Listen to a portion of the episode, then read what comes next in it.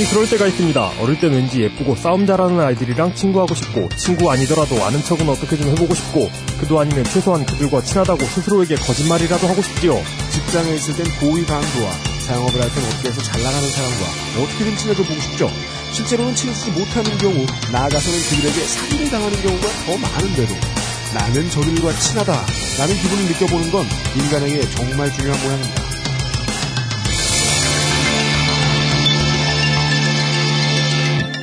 히스테리 사건 파일. 그것은 알기 싫다. 그타 응 알기 싫다. 그럴 그렇다. 강, 강조죠. 그렇다 알기 싫다. 그렇다 알기 싫다. 이것이 이제 아, 지난 50회를 청취한 아, 안드로이드의 소감이다. 네. 정말 알기 싫었다. 예. 그렇다 응 알기 싫다. 왜 나불대냐? 예. 나는 착하게 살고 싶은데 예, 이런 의미의 어, 특별 에디션 네. 히스테리 사건 파일 어, 그렇다 알기 싫다 시간입니다. 히스테리 사건 파일 그것은 알기 싫다는 에브리온 TV, 자연의 슈퍼푸드 아로니아진, 오종금 칫솔, 주식회사 힘내요, 소다메이커 소다 스파클, 기능성 남성 속옷 바디뷰 프리미엄, 왕초보의 무다 무, 아, 미치겠다. 왕초보의 무단 신뢰 예. 허락도 안 받고 말이야. 누가 나 믿으래?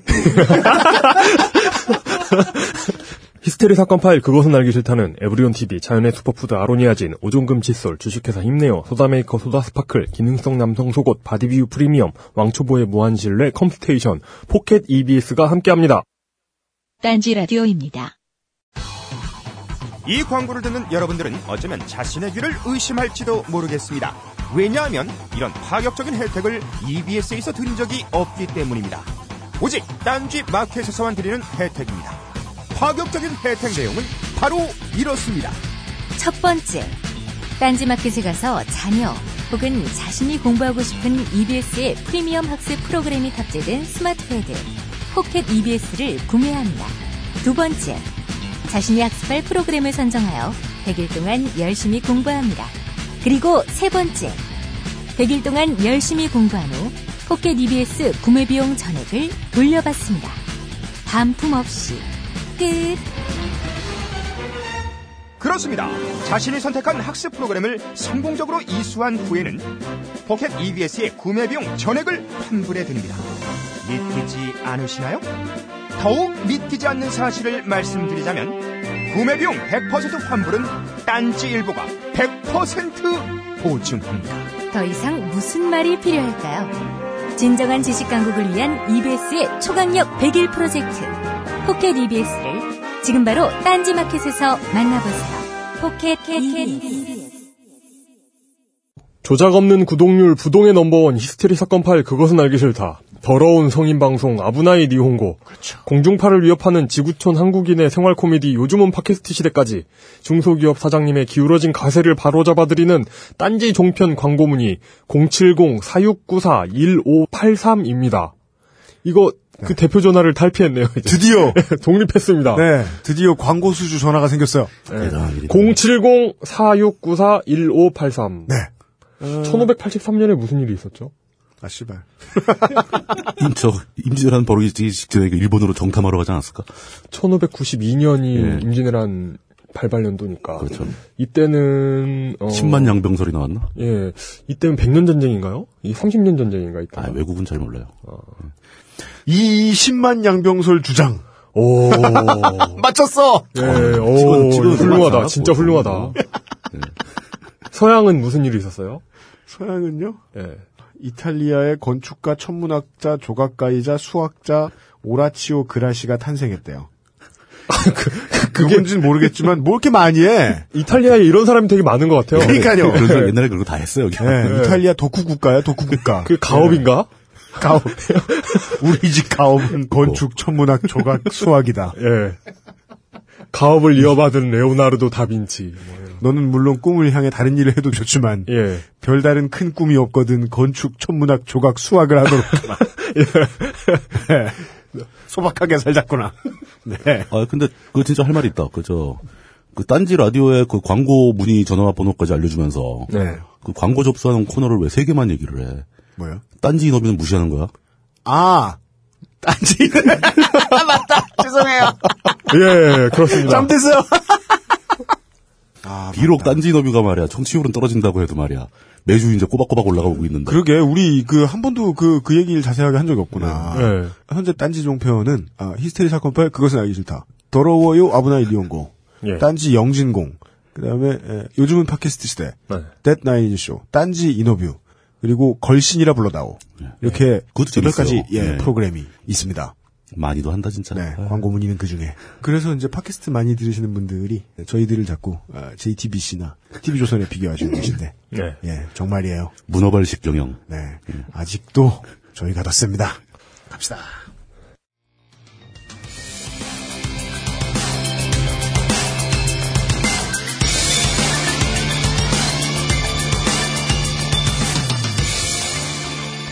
그것은 알기 싫다 일부. 시사 해설. 그렇게는 알기 싫다. 어릴 때부터 단 한순간도 그런 인간의 본성을 보지 못했던 적이 없는 것 같아요. 아주 어릴 때는 뭐 부모님, 뭐 친척, 하여간 뭐 주변에 어, 나를 쳐다봐주는 사람과 왠지 한마디라도 더 붙이고 싶고 심지어 이 나도 모르게 예, 사회성을 배우면서 그 사회성이 어떻게 확장되는가 하면 내가 이 사람과 친하다는 걸 주변 사람들이 알아줬으면 좋겠고 그 사람과 노는 것도 즐겁지만 그 사람과 논다는 것의 사회적인 위치가 내가 어떻게 보장받고 있다는 점이 즐겁고 초등학교 중학교에 들어가면 앞에서 말씀드렸다시피 예쁜 여학생 싸움 잘하는 남학생 공부 잘하는 학생 저는 그게 인류라는 종이 네. 무리 생활을 시작하면서부터 우리 유전자에 박혀 있는 감정이라고 봐요. 그러던 것이 어, 스무 살이 넘어가서 성인이 되면. 군대 가면 뭐뭐 장교 부대장. 조폭이 되면 뭐 우리 행동대장. 우리 보스. 중간 보스. 중간 보스. 큰형님.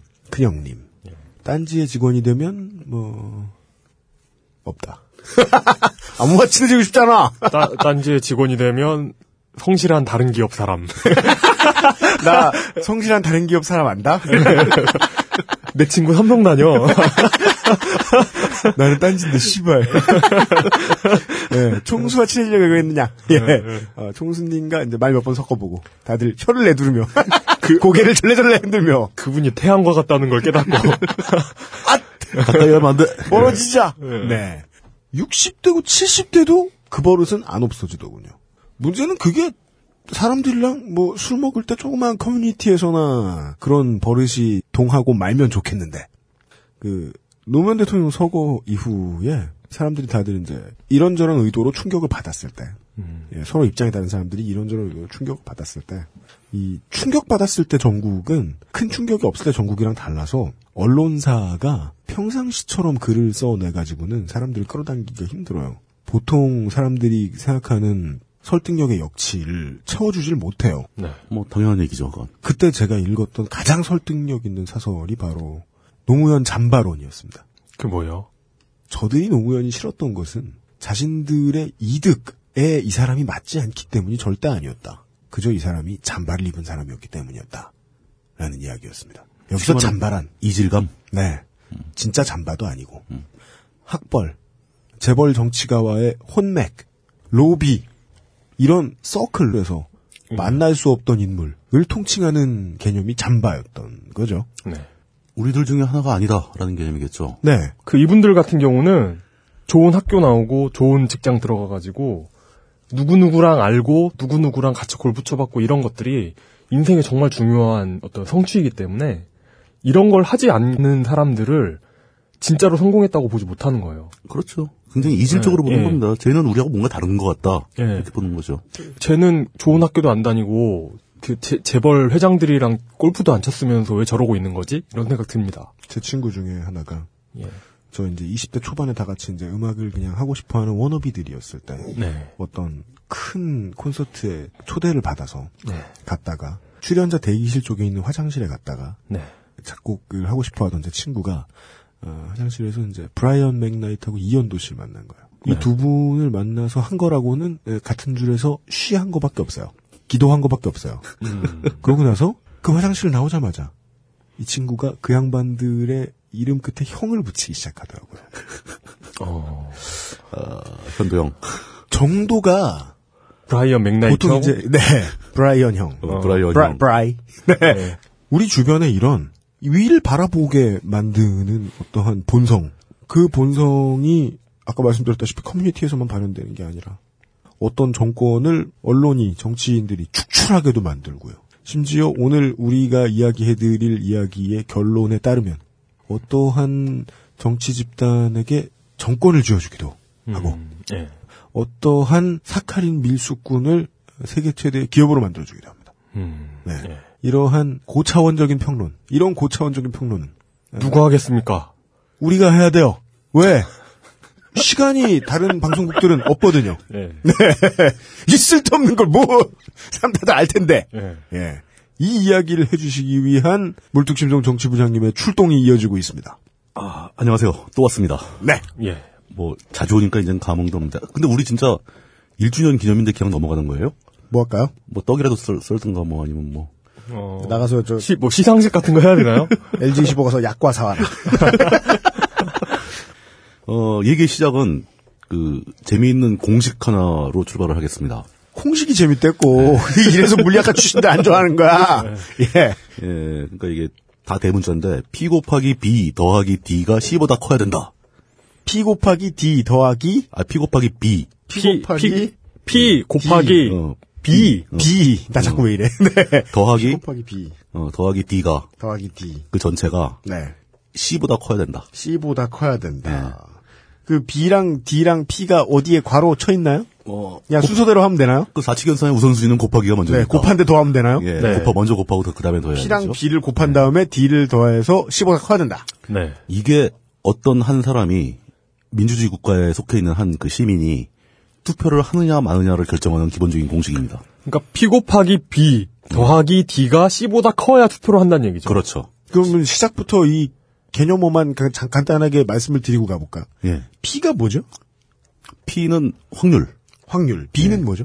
P는 예. 그냥 그냥 확률이라고 하면 그러니까 일단 기본적으로 네. 확률이라고 먼저 어, 설명. 프로버빌 probability. 프로버빌리티. 어, 프로바빌리티이고 그다음 B는 베네핏입니다.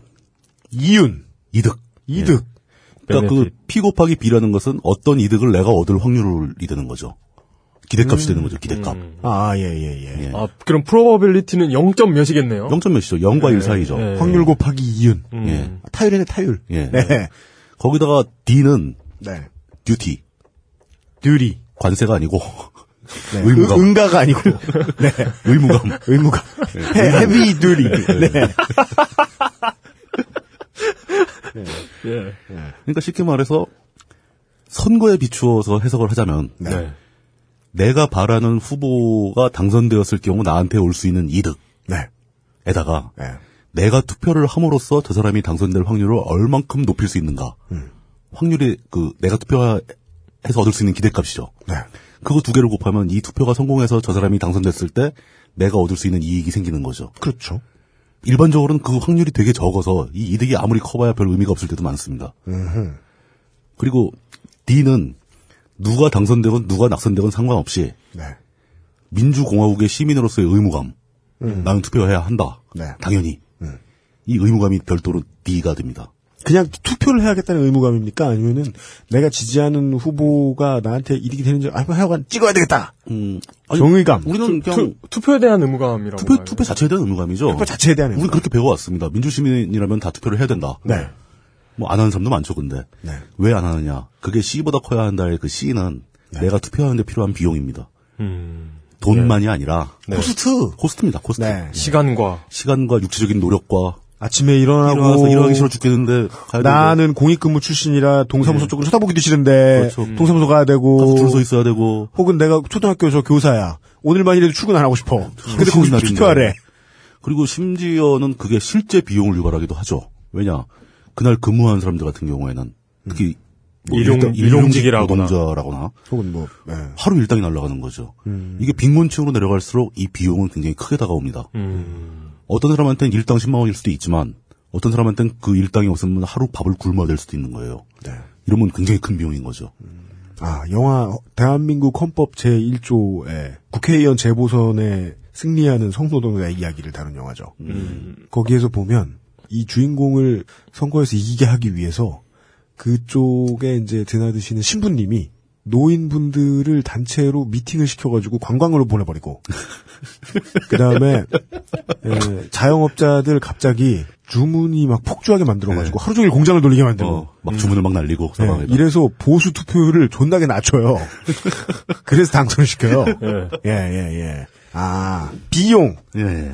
내가 오늘 투표하는데 드는 비용. 이게 또 역으로 마이너스 비용도 가능합니다.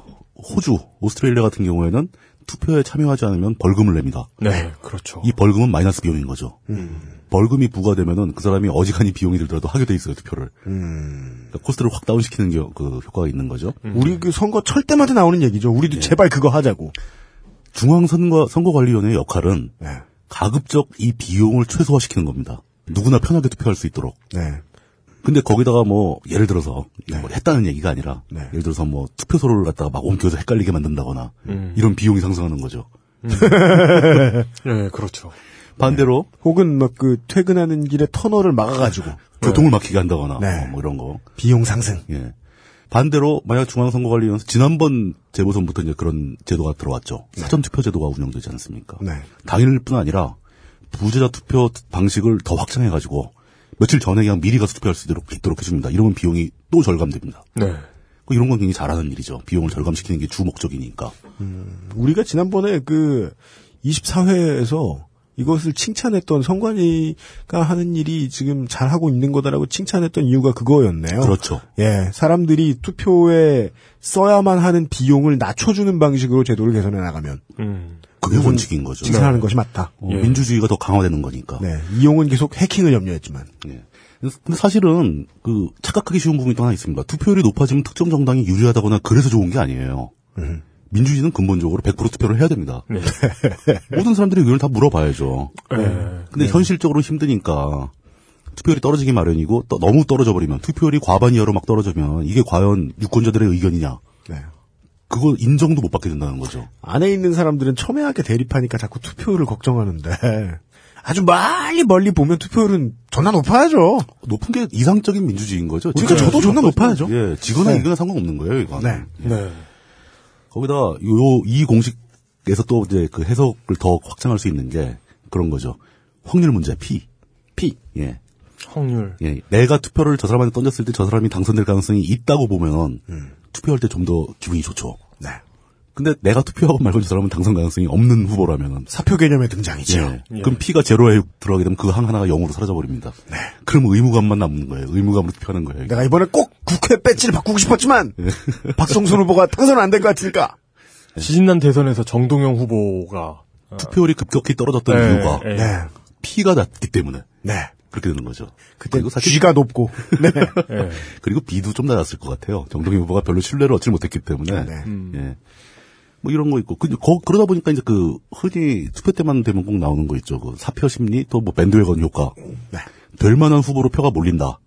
후보가 둘이 있어요. A 후보, B 후보가 있는데 두 후보가 줄 수 있는 B가 별 차이가 없는 거예요. 네. 누가 해도 마찬가지다. 그럴 때는 당선 가능성이 높은 쪽, P가 높은 쪽으로 몰리게 됩니다. 투표가. 제, 제 난생 처음 투표가 예. 네. 훈련소에서 자대 배치 받은 당일 부재자 투표였거든요. 네. 음, 그래서 그때 제 투표가 그거였어요. 될 사람 뽑자. 그쵸. 왜냐하면 당시 제가 속해 있던 지역구는 전주 덕진이었거든요. 음, 네. 음. 그래서 당연히 민주당을 찍었는데 예. 열린 우리당이 되더라고요. 아 훈련 훈련 훈련소에 있는데 뭘 알아 내가 무슨 상황 무슨 일이 있었는지. 열린우리당이 무슨 저 지역의 득보, 득보 정당인 줄 알았구나. 아, 그, 아, 아, 아, 물론 그런 당이 있다는 건 알았는데 이렇게 될 줄은 몰랐지. 아, 이거 뭐. 아니 이게 무슨 일이야 민주당이 안 되다니 전, 전북에서. 그때부터 이제 제가 찍은 후보들이 족족 떨어져 나가기 시작하면서. 예. 계속 플레이오프 관전의 법칙에 대해서 이야기하고 있어요. 예, 예, 예. 네. 그런 공식이 있더라 라는 걸 알려드리면서 다음 얘기로 넘어갑니다. 이거는 그 투표를 할 거냐 말 거냐 하는 공식을 설명해 드리는 상황이고 네. 그 다음에 그럼 과연 투표를 하면 누구한테 투표를 할 거냐 가장 기본적인 원칙은 나한테 발생할 수 있는 이익이 있는 사람한테 투표를 하는 게 맞잖아요. 음. 아까 공식도 분명히 B가 있, 었지 않습니까? B가 없는데 투표하면 안 되는 거죠. 나한테 이익이 발생. 예를 들어 어르신 임플란트 무상. 뭐 그런 그런 공약이라든가. 예. 근데 이 정치라는 것은 물론 사회 전반의 룰을 바꾸고 모든 걸 다 생각하는 거기 때문에 특정한 한두 개의 공약이 나한테 이익이 되더라도 네. 저 사람이 되면 사회적으로 큰 차원에서 손해가 될 것 같아서 그 사람을 지지하지 않는 경우도 많습니다. 그렇지만 보편적으로 봤을 때 자신이 속한 계층, 뭐 소득 기준으로 나오거나 뭐 학력으로 나오거나 뭐 뭘- 뭘로 나왔을 때 네. 사회적으로 집단을 구분해 보면 자기가 속하는 계층이 있을 거 아닙니까? 이 계층에 이익이 되는 후보를 저버리고 다른 계층, 자기가 속하지도 않은 계층에 이익이 되는 후보를 선택한다는 것은 그런 잘못된 투표를 계급 배반 투표라고 정의를 합니다. 이 계급 배반 투표는 아까 나온 PB 더하기 D가 C보다 커야 된다. 이, 이 공식도 깨뜨리는 거예요. 왜냐면 B가 흐려지니까요. B가 달라져. B가 바- 부호가 바뀌는 겁니다. 이게. 네. 지금은 마이너스가 되는 손해가 나는 후보를 선택하는 거잖아요. 음. 그러니까 아까 그 공식은 사람이 합리적으로 행동한다는 전제를 깔고 있는 거군요. 대부분의 과학이나 경제학이나 사회학은 네. 기본적으로는 사람이 합리적으로 행동한다고 보죠. 하지만 합리적이지 않다. 절대 그렇지 않죠, 현실은. 예. 그래서 이런 합리적이지 않은 현상이 벌어지는데 그게 사회에 상당히 의미가 있을 정도로 큰 규모로 벌어지면 용어가 발생하고 개념이 탄생하기 시작하는 거죠. 그렇게 만들어진 개념이 계급 배반 투표라는 겁니다. 그러면 이 계급 배반 투표를 하게 되는 이유가 뭐냐라는 걸 생각을 해봐야 되는 거죠. 이 기억도 하기 귀찮은 알파벳 소문자로 이루어진 공식이 오늘의 주인공이네요. 그래서 기억을 해야 될 수밖에 없네요. 대문자예요. 대문자예요. 다 싫어. 대문자 P 곱하기 모두 대문자 망해라. P. 예. 그러니까 어. 이, 저, 제가 까먹은 것 같아요. 다시 한번 좀. 이 probability라는 건 예. 무엇의 가능성이라고 그러니까 정리를 해줘야. 아, 원칙적으로는 저 후보가 당선될 가능성 얘기여야 좀 어울릴 것 같은데 네. 네. 현실적으로 네. 내가 저 사람한테 투표를 함으로써 네. 당선 가능성이 높아질 확률인 거죠. 아, 지분 참여율, 지분 참여 그렇죠. 가능성. 예. 예. 그러니까 내, 내 표가 의미가 있을 가능성. 사람들은 자기 표가 의미가 있길 바라거든요. 그게 사표 심리인 거죠. 네. 낙선하는 사람한테 표를 주긴 싫은 거예요. 네. 음. 근데 그건 이제 대부분은 내 투표는 열심히 이제 홍보를 하니까 자기가 관심만 있다면 알아봅니다. 다. 네. 그 다음에 나의 이득. 그리고 이 이득을 오늘 해석해야 되겠네요. 그렇죠. 이 공직 안의 예. 이득. B에 대한 얘기입니다. B. 네. 투표권자의 이득. 예.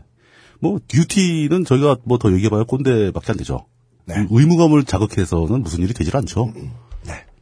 차라리 의무감을 자극하는 것보다는 호주처럼 벌금 매기는 게 훨씬 낫죠. C를 대폭 낮춰버리는 게 낫죠. 그 얘기만 자꾸 하면 그것은 배설물 같은 방송이다. 예. 그렇죠. 헤비 듀티. 네. 무거워져요? 예. 네. 어, 예. 그래서 이제 다시 진행을 하자면 계급 배반 투표라는 것에 굉장히 심각한 의미가 있다는 겁니다. 나의 이익을 저해하는 투표. 예. 그 사람은 그 저해되지 않는다고 믿고 있겠죠. 근데 그게 객관적으로 제3자가 봤을 때 분명히 어울리지 않는 경우 이런 경우도 굉장히 많이 있습니다. 네. 특히 우리나라 선거판에서는 이게 굉장히 중요한 화두로 떠오르고 있죠. 계급 배반 투표가 있느냐 없느냐, 있다면 왜 있느냐 네. 이런 게 그 논쟁거리가 된다는 얘기죠. 네. 계급 배반 투표에 대해서 이말년 화백이 블로그에 이런 글을 써놨어요. 요새 맨날 웹툰 얘기하더라. 아, 웹, 웹툰 아니에요. 그 블로그에 쓴 글이에요. 네. 화, 화백이 왜 글을 써? 아니, 뭐 쓸 수도 있죠. 그래서 이말년 화백이 하루살이란 제목이에요. 네. 그 카테고리는 수필입니다. 그래서 뭐 오늘 오후 운전 연수를 받고 나서 멍하니 앉아 있다가 문득 하루살이에 대한 생각을 했다. 뭐 이러면서 네. 하루살이는 뭐 1분 1초가 삶의 전환점이겠지. 오후 1시쯤 식곤증으로 꾸벅잠을 4시간이나 자면 얼마나 허탈할까 뭐 이런 얘기를 써놨어요. 근데 그러다가 반전이 나와요. 인터넷에 찾아보니 성충만 하루 살고 애벌레는 1년을 산단다 이러면서 어, 내가 지금 그 얘기 하려고 그랬는데. 네. 그럼 그렇지. 별 병신 같은 생각도 다 했다. 하루살이 걱정할 시간에 내 하루살이 직업 수명이나 걱정할 것을 마지막에 어떻게 끝나냐면 폐지 줍는 기초생활수급자 할머니에게 박근혜 당선인 왜 뽑았냐고 물어보자 아버지도 일찍 여의고 외롭게 사는 게 안 됐지 아니여? 라고 걱정 어린 대답을 했다는 일화가 생각났다로 끝나요. 맞습니다. 실제로 지금 그 할머니의 경우도 네. 사실 그 박근혜 후보가 내세웠던 공약들보다 네. 민주당이 내세웠던 공약들이 훨씬 더 이 저소득층한테는 유리한 공약들입니다. 네. 뭐 물론 비슷비슷한 게 많이 있긴 했지만 그 공약들이 대부분 안 지켜지고 있지만 네. 그 공약들을 다 달성하기 위해서 예산이 한 120조 정도 필요하다라고 얘기를 했었고 민주당은 200조 정도가 필요한 공약을 했습니다. 네. 뭐 산정 방법이 다르건 어쨌든 실제로 더 많은 돈을 서민층을 위해서 쓰겠다고 공약한 쪽은 민주당이었어요. 그런데 문제는 서민들이 민주당을 안 뽑았다는 거죠. 서민들은 굉장히 그 비율이 높고 구성원의 숫자가 많기 때문에 네. 서민들이 선택하면 당선이 됩니다. 네. 결국 그렇죠. 민주당은 선택을 못 받은 거죠. 그럼 이 서민들이 과연 진짜 공약 내용을 다 알고 정확하게 이해를 하고 제대로 된 그 비를 위해서 투표를 했느냐? 네. 그게 아니라 계급 배반 투표를 했다는 결론이 나올 수 있게 되는 거죠. 왜냐하면 자본주의 사회에서 부자가 다수일 가능성은 없기 때문. 당연히 없죠. 부자가 다수 부자 다수이면 부자가 아닌 거죠, 그게. 네. 뭐 지금 예를 들어서 중국에는 뭐 어느 정도 선 이상의 부자가 3천만 명이다. 그 맞는 얘기입니다. 그 네. 분명히 숫자로 나온 얘기지만 예. 중국이니까 3천만 명이 부자 취급을 받는 거죠. 나머지 10억이 평민 노릇을 해 주니까. 그 밑에 10억이 깔려 있으니까. 근데 진짜 궁금한 게 예. 진짜 막 그 백만장자, 억만장자가 예, 뭐 예, 뭐뭐 예. 2천만 명이라잖아요. 예, 예. 그럼 그 사람들만 데려다가 나라를 만들면 그 나라는 어떻게 될까요? 거기서 또 일정 비율이 가난해지죠. 그럴까요? 거기서 일정 비율이 폐지를 죽게 될 겁니다. 당연합니다. 음, 네. 왜냐?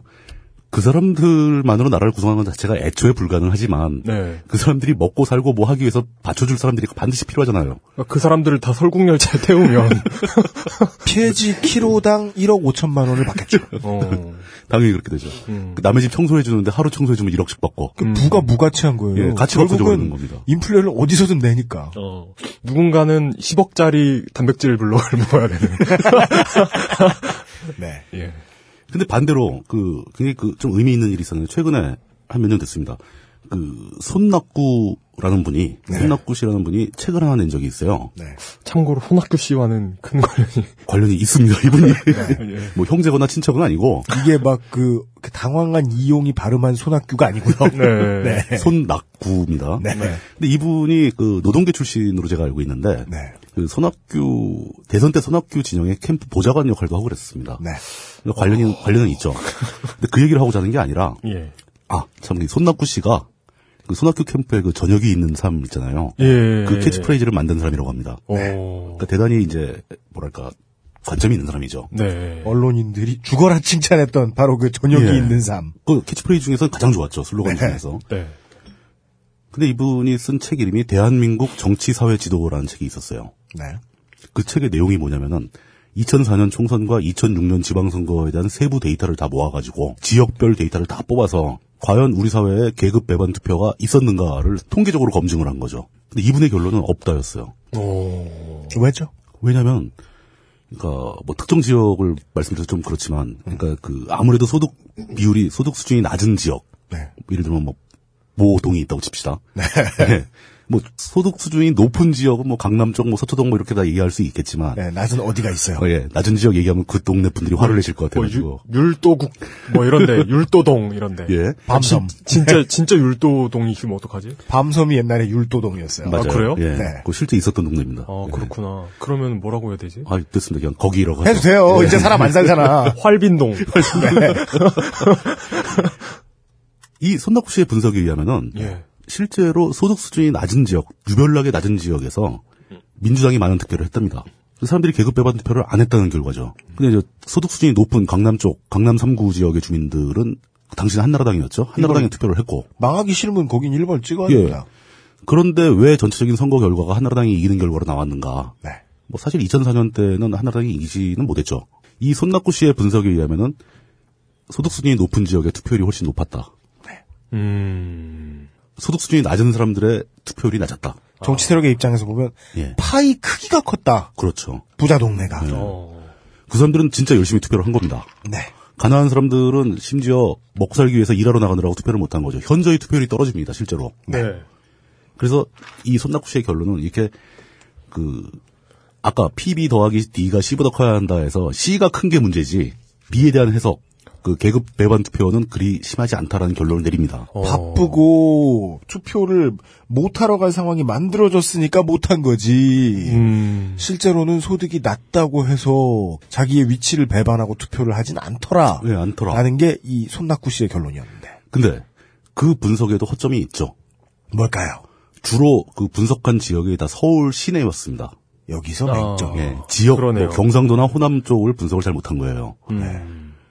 그리고 우리가 체감하기로도 네. 계급 배반 투표는 흔히 있고 언론에도 그 얘기 무지하게 많이 나오고 네. 바깥에서 서울시라는 투표구에 대한 성격을 별로 관심이 없으셨던 분들이라면 서울시는 90년대부터 계속 야권 강세인 동네입니다. 네. 그렇죠. 서울시에도 그 강남 3구를 제외하고는 네. 대부분이 민주당이 유리한 지역이에요. 네. 그러니까 서울 사람들은 계급 배반 투표가 아니라 계급 투표를 하고 있다는 뜻이죠. 어맹부 서울시장은 기적을 일으켰던 인물이었어요, 진짜. 그런 거죠. 네. 어, 그 사실 뭐 워낙 민주당이 못해서 그럴 수도 있죠. 김민석. 아, 네. 네.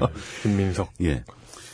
그렇다면은 지금 현재 저는 이제 계급 배반 투표가 있다는 주장과 없다는 주장 두 쪽을 다 설명을 드린 건데 네. 뭐 근데 사회 각종 뭐 여론조사 같은 거 보면 계급 배반 투표의 흔적은 많이 보입니다. 당연합니다. 예. 그거는 우리 상식적으로 봐서도 분명히 있다라고 보여지는 거고 우리가 추석 설날 때 고향에 내려가서 어르신들을 만나도 당연히 나오죠. 예, 희끗희끗하신 택시 기사님하고 대화를 해 봐도 자기 계급을 지키는 표심을 가진 사람을 별로 못 만나겠다. 훨씬 소수죠. 네.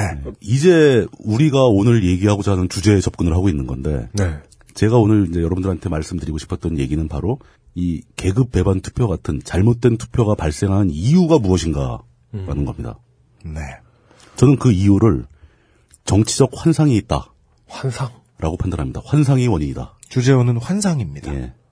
환상 속의 정치. 이걸 이걸 영어로 표현하면 딜루전이라고 해도 되나요? 일루전, 뭐 일루전, 뭐 이런 네. 그런 것들이죠. 네. 환상은 제가 상당히 좀 호의적으로 고른 단어고, 네.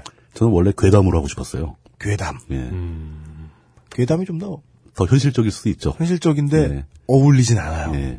왜냐하면 괴담은 장밋빛은 아니거든요. 그렇죠. 예. 왜냐하면 환상은- 사람들은 예. 괴담을 듣고 겁을 먹는데 겁을 먹은 다음에 환상을 찾아요. 근데 그 환상은 괴담 뿌린 쪽에 보여요. 그러니까. 예. 예. 그러니까 어떤 환상인지 제가 아직 설명 안 드린 거죠. 네. 사람들이 환상에 사로잡히게 되면 현실을 못 보게 됩니다. 네. 현실을 못 보면 당연히 자신한테 비가 뭐, 무엇을 의미하는지를 몰라요. 어떤 게 비인지를 모르게 됩니다. 투표를 누구한테 해야 이윤이 되는가? 그걸 모른다는 거죠. 네. 그렇게 되면은 거의 그 환상을 심어준 쪽에 유리한 투표 결과가 나오게 되겠죠. 네. 그렇게 될 경우 대부분이 자신의 계급을 배반하는 투표를 하게 됩니다. 가장 가까이 밀양의 어르신들이 했던 이제 많이 유명해진 얘기가 있죠. 우리가 빨갱이도 아닌데 왜 빨갱이 취급을 하냐. 이 어르신들이 어떻게 투표를 했는지 아주 잘 드러나는 부분이죠. 네. 그렇죠. 네. 그런데 문제는 이 제가 이 이런 환상들에 대해서 얘기를 한다는 것은 사람들이 이제 그 환상을 버리길 권하는 작업이잖아요. 네. 근데 사람들의 환상을 깨뜨린다는 것은 굉장히 어려운 일입니다. 나쁜 짓이죠. 네. 어떻게 보면 굉장히 잔인한 짓일 수도 있고. 잔인한 짓이죠. 예. 네. 그리고 주제 넘은 꼰대질일 가능성도 많아요. 제가 언제나 이 네. 가족은 보수의 원칙으로 돌아간다고 저는 믿게 되는 게 네. 왜냐하면 어, 늘 그 배우자가 멋있어 보이고 이뻐 보이고 자식이 제일 착해 보이고 귀해 보이고 이래야 되거든요. 네. 그러려면은 환상을 깨지 않기 위해 노력해야 돼요. 당연하죠. 어떤 경우에는 네. 이거를 또 언급을 하기가 좀 약간 그런 면이 좀 하겠습니다. 그래서 트위터에서 제가 최근에 받았던 멘션 중에 하나가 네. 그것은 알기 싫다라는 방송을 듣게 되면서 네. 고민이 시작됐다. 네. 자신은 그, 그 전까지는 굉장히 이 세상에 대해서 긍정적인 생각을 많이 갖고 있었는데 네. 그것은 알기 싫다를 들어보니까 세상이 그렇게 아름다운 곳이 아니라는 걸 알게 되었다. 왜? 우리가 엄청 굉장히 아름다워? 네. 아, 우리가 아름답진 않죠, 물론. 예. 최근에 아, 그런 그 정확하게 그런 이제 문구는 아니었는데 네. 그런 내용의 멘션을 저한테 주신 분이 최근에 있었어요. 저도 자를지 말지 한 얘기 하나만 할게요. 얼마 전에 친구하고 네, 박간양만한테 했던 얘기인데 페이스북하고 이런 데 보면은 어, 자기 인생이 힘들어서 이렇게 열심히 살아야지 늘 이렇게 다짐을 하고 살아야 되잖아요, 사람들. 네. 그러면서 그 자기 그 대화명에 이름 이름 빼고 긍정을 집어넣는 사람들이 있어요. 많아요. 네. 뭐야 병신! 이제 그런 사람들이 너무 많아가지고. 아, 그 비웃지 마세요. 그 사람은 그 나름대로, 나름대로 긍정적이려고 노력하는 거지. 왜 이렇게 힘드니? 안 할래야 좀. 예. 네. 어, 근데 곰곰이 생각을 해봤더니 실제로 저희의 의도와는, 아, 의도와 관계가 있나? 별로 관계가 없이 네. 그것은 알기 싫다가 꾸준히 사람들의 환상을 깨워온 것 같아요. 그래요? 그, 그러게요. 저, 저희 의도랑 상관없어요. 의도랑 네. 상관없는데. 왜냐면 저희는 떠들면서 그렇게 대단하다고 생각 안 하거든요. 그렇죠. 음. 아, 근데 네. 예를 들어, 단적인 예를 들어서 음. 환단고기를 읽으면서 네. 우리나라가 옛날, 옛날엔 자부심을 갖겠다. 이렇게 큰 나라인지도 몰랐어. 네. 너무 좋아. 네. 근데 이게 이용 기자가 딱 나서서 환단고기 다 구라예요. 그럼 하, 그렇게 되는 거죠. 이 고향 만두를 먹으면서 내가 되게 양질의 돼지고기를 먹는 줄 알잖아요. 환상이 있기 때문에. 긍정의 힘이란 그런 거예요. 여러분, 환단고기는 위서입니다. 그러지 마. 환상을 깨고 있는 거잖아 지금. 예. 자부심을 갖게 둬. 예. 약간 죄책감이 느껴지기도 했습니다. 그 얘기를 듣고. 네. 그렇지만 비록 이제 우리가 매트릭스 영화에서 보듯이 환상 속의 매트릭스는 깔끔하고 멋진 도시의 모습이지만 네. 실제 모습은 누더기 입고 앉아서 돼지죽 같은 거 먹고 있고 네. 그렇다 하더라도 실제를 보는 게 더 옳겠죠. 음, 사이, 사이퍼의 선택을 하는. 그렇죠. 예, 예. 사이퍼 같은 사람이 그러니까 그 계급 배반 투표를 하게 되는 거예요. 음. 환상을 아, 보면서. 아니죠. 그 사람은 그걸로 이익을 얻죠. 환상 속에서 잘 호의호식하니까. 저희는 왜 알려드리는 편이냐면요. 예. 네, 1주년 기념 논평인데요. 예. 다 알고 나서 실망 좀만 하죠? 그럼 훨씬 재밌어요. 음. 이쪽이 훨씬 즐거워요. 박진감도 넘치고. 예, 제가 언제나 이게 믿는 그 인생의 제일 중요한 가치가요. 그 일부러 몰라내면요. 개그가 재미없어서 못 살아요. 세상이 싱겁죠. 대한민국이 개그가 이게 대한민국이 위선이 많아서 개그가 재미없고 개그가 재미없으니까 매춘밖에 안 하는 거예요. 저는 그런 언제나 음. 믿음을 가지고 있다. 그러면 우리 죄책감은 안 가져도 되겠네. 네. 예. 우리는 그냥 계속 이대로 할 겁니다. 네, 우리의 heavy duty에 저희 저희들이 여러분 방송을 통해 인분을 투척하고 있다 이런 건 아니에요. 예. 네. 딴지 라디오입니다. 딴지 마켓이 준비했습니다. 벌크 제품이 아닌 오직 박스 정품만으로 구성한 컴스테이션의 PC 세트는 최장 3년의 보증 기간 동안 수리가 아닌 무상 교환을 원칙으로 합니다. 조립 PC의 가격에 대기업 수준의 성능과 AS를 보장하는 컴스테이션의 놀라 자빠질 상품 제안. 지금 바로 딴지마켓에서 확인하세요. 시린 이와 잇몸 질환에 탁월한 효능이 있는 나노 플라즈마 치약을 이번에도 역시 오직 딴지마켓에서만 은하계 최저가로 판매합니다. 그냥 은하계 최저가가 아닙니다. 판매가 대비 무려 75% 할인된 초특급 가격대로 상품. 거기다 무료 배송까지. 으아. 마치 야동과도 같은 충격적 가격 노출을 딴지마켓에서 지금 바로 확인하세요. 그런 관점에서 환상을 또 깨보겠습니다. 그 계급 배반 투표를 유, 저 만들게 하는 계급 배반 투표를 하게 만드는 환상이 무지하게 많은데 그 중에서 오늘은 딱 한두 가지 정도. 저 딸이 천에 고아가 돼서 얼마나 힘들겠냐 이런 남들 다 아는 건 생략하겠습니다. 예, 그런 거 다 빼고 경제적인 환상, 경제적인 문제에 대한 환상 한두 가지 얘기를 진행을 할 생각입니다. 저는 그, 그 환상, 요- 여기, 여기는 빠졌지만 그 환상이요. 뭐요? 조중동이 유도하는 환상이죠. 다 뭐죠? 똑같아. 다 똑같다라는 환상도 있고 예.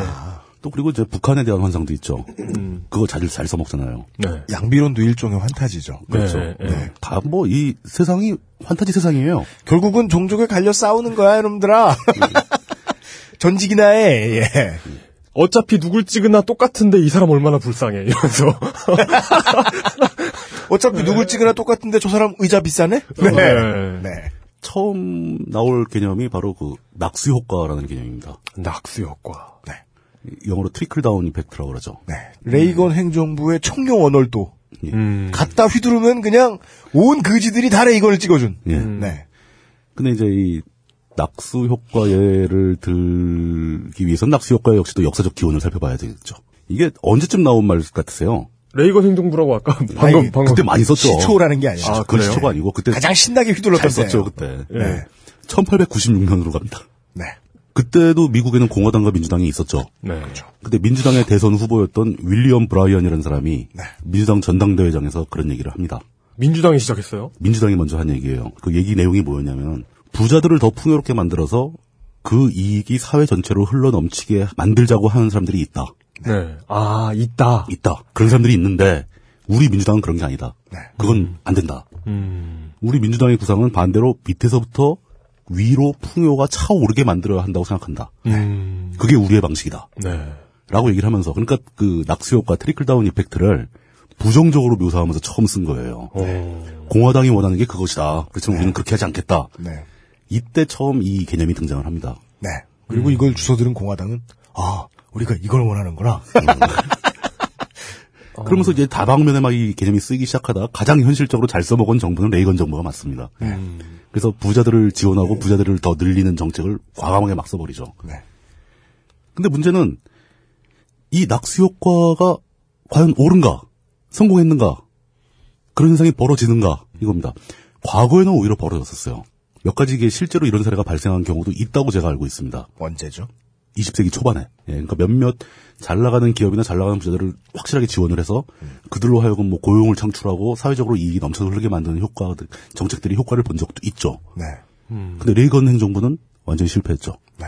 레이건이 주- 했던 정책들은 대부분이 별다른 효과를 보지 못하고 실패로 돌아가게 됩니다. 낙수 효과가 없다는 게 미국에서는 이제 정설로 자리를 잡아가고 있죠. 우리 경험을 한번 생각을 해보죠. 우리도 이건 뭐 학술적으로 정립되거나 뭐 이게 정설이다라고 결정된 적은 없지만 네. 97년도에 IMF가 터지고 나서 일반 시민들이나 중소기업들은 거의 거덜이 나는 수준으로 망했죠. 네. 그때 뭐 길거리로 앉은 사람도 한둘이 아니고 네. 뭐 중소기업 망해서 막 자살하는 사장들도 되게 많고 네.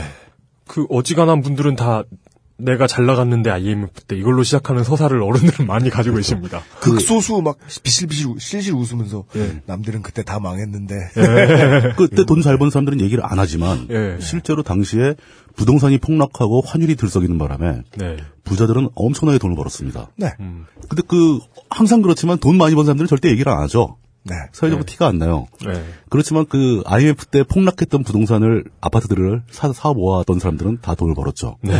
그때 환율이 엄청나게 폭등을 했죠. 네. 뭐 그때 뭐 800원, 900원대 하다 갑자기 2,500원까지 2,500원, 올라갔으니까. 네. 그때 달러를 사 모은 사람들은 떼돈을 벌었죠. 한 6개월, 1년 사이에 몇 배 장사를 한 거죠. 돈만 있었다면. 네. 그 많은 사람들이 망해가는 과정에. 그러면서 그때부터 우리가 경기가 회복기에 돌입하면서, 물론 이제 김대중 정부가 이제 그 경기를 회복시키기 위해서 뭐 갖춘 부작용을 유발하기도 했지만, 사회 전체적으로는 굉장히 빠른 속도로 회복되었습니다. 네. 근데 이전에 환치기 한 사람들은 이미 부자가 돼 있었어요. 그 사람들은 더잘 나가는 거죠. 예. 경기 회복 정책이 있으니 경기가 회복돼. 자, 그럼 제가 여쭤보고 싶은 것은 네. 여러분들, 청취자 여러분들한테 묻고 싶은 것은 IMF 때 우리나라 경제가 바닥으로 떨어졌지만 네. 그때 기점으로 봐- 보면은 네. 그 뒤부터 부자들이나 대기업들이 돈을 무지하게 잘 벌었습니다. 그때부터 벌써 한 15년 지났어요. 16년 지났습니다. 네. 삼성도 엄청난 돈을 벌었고 네. 우리나라의 양극화가 훨씬 심해졌다는 통계는 아주 쉽게 찾아볼 수 있어요. 네. 양극화가 심해졌다는 것은 부자들이 돈을 많이 벌었다는 얘기죠. 네. 양극화가 심해졌다는 것은 양극화란 말 자체가 낙수 효과를 부정하는 뜻이에요. 부자들이 더 돈을 벌었으면은 낙수 효과가 생겨서 밑에서도 같이 따라 올라가야 되는데 네. 왜 위는 돈을 벌고 아래는 돈을 더 잃느냐는 거죠. 그림을 떠올려 보시면 양동이만 커졌다는 뜻입니다. 그렇죠. 물은 절대 안 넘치고 부자들이 돈을 막 돈이 많아서 물이 넘치려 그러면 양동이 큰 걸로 바꿔요. 네. 물이 안 넘쳐. 그리고 막 휴지로 닦어. 예. 다시 짜줘. 흘러 네. 몇 방울 흘러 내려가려면 그 바싹 닦아가야 다시 위에다 돈 짜고 양동이 얼른 얼른 이렇게 큰거 딱 대고 이게 흔히 복잡한 이야기 시사 프로그램에서 할 때 이야기해주는 대기업의 국내 고용률을 이렇게 해석해 드리는 거죠. 네. 그렇죠. 제가 이 낙수 효과를 왜 얘기를 꺼냈는지 처음에 계급 배반 투표를 하게 만드는 환상들을 깨겠다고 말씀을 드렸잖아요. 예. 그 환상의 첫 번째가 바로 이 얘기였던 겁니다. 네. 돈 가진 이에 대한 환상. 예. 부자들 또 대기업 대기업이면 우리나라에서 제일 잘 나가는 삼성 얘기를 안 할 수가 없죠. 네. 삼성은 이제 거의 보통 명사가 된 느낌이에요. 네. 신기하죠? 예. 이게 우리 뭐 인생 얼마 된다고 해봐야 어릴 때부터 기억해 보면 어, 삼성은 그냥 많고 많은 백색 가전 회사 중에 하나 였는데 네. 시간이 지나서 고개를 딱 들자 대한민국은 삼성이 돼버렸어요. 그렇죠. 네. 그 계급 배반 투표를 하게 만드는 환상, 그 환상을 낙수 효과라고 얘기한 건 아니고요. 제가 얘기하고 싶었던 환상은 두 가지입니다. 하나는 부자가 망하, 망하면 나라가 망한다. 삼성이 망하면 나라가 망한다라는 환상이 있고 네. 또 하나는 부자가 잘 돼야 사회도 잘 되고 삼성이 돈 벌어야 국가 경제가 좋아진다. 네. 이렇게 긍정적인 방향과 비관적인 방향 양쪽의 환상을 얘기하는 겁니다. 네. 둘은 결이 같죠. 똑같은 얘기죠. 네. 근데 낙수 효과가 바로 뭡니까? 두 번째 좋은 방향의 환상인 거죠. 네. 부자가 잘 되고 삼성이 잘 되면 국가 경제가 더 덩달아 좋아질 것이다. 그 증거가 낙수 효과다. 네. 근데 낙수 효과가 안 발생한다. 네. 이거 환상인 거죠. 근데 반대는 더 심각합니다. 물론 이런 반론이 있기 때문입니다. 왜냐하면 부자들이 돈을 많이 벌고 삼성이 돈을 많이 벌어가지고 네. 그나마 IMF의 충격을 이겨내고 네. 우리 사회가 이만큼 버티고 있는 거다. 네. 안 그랬으면 지금 완전히 거덜났을지도 모른다. 이렇게 얘기할 수도 있잖아요. 네. 근거가 뭘까요?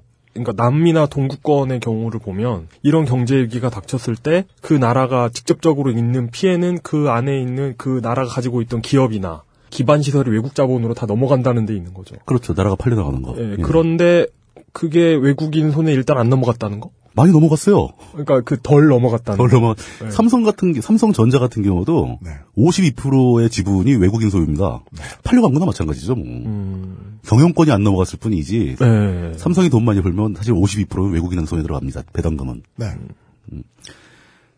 결국 IMF를 겪으면서 우리가 얻은 교훈은 부자들이 돈 많이 벌고 삼성이 돈 많이 벌었다 해도 서민들한테 돌아온 건 거의 없었다. 네. 뭐 낙수 효과는 없다. 예. 이 문제입니다. 그나마 이 정도 수준을 유지하는 게 그 덕분이다라고 하는 얘기는 뭐 그럴 수도 있죠. 음. 상황이 그렇게 힘들 수도 있죠. 그럴 수도 있다 칩시다. 예, 이따 치죠. 그렇다면은 경기가 회복되었다 뭐 이런 얘기 하지 말아야죠.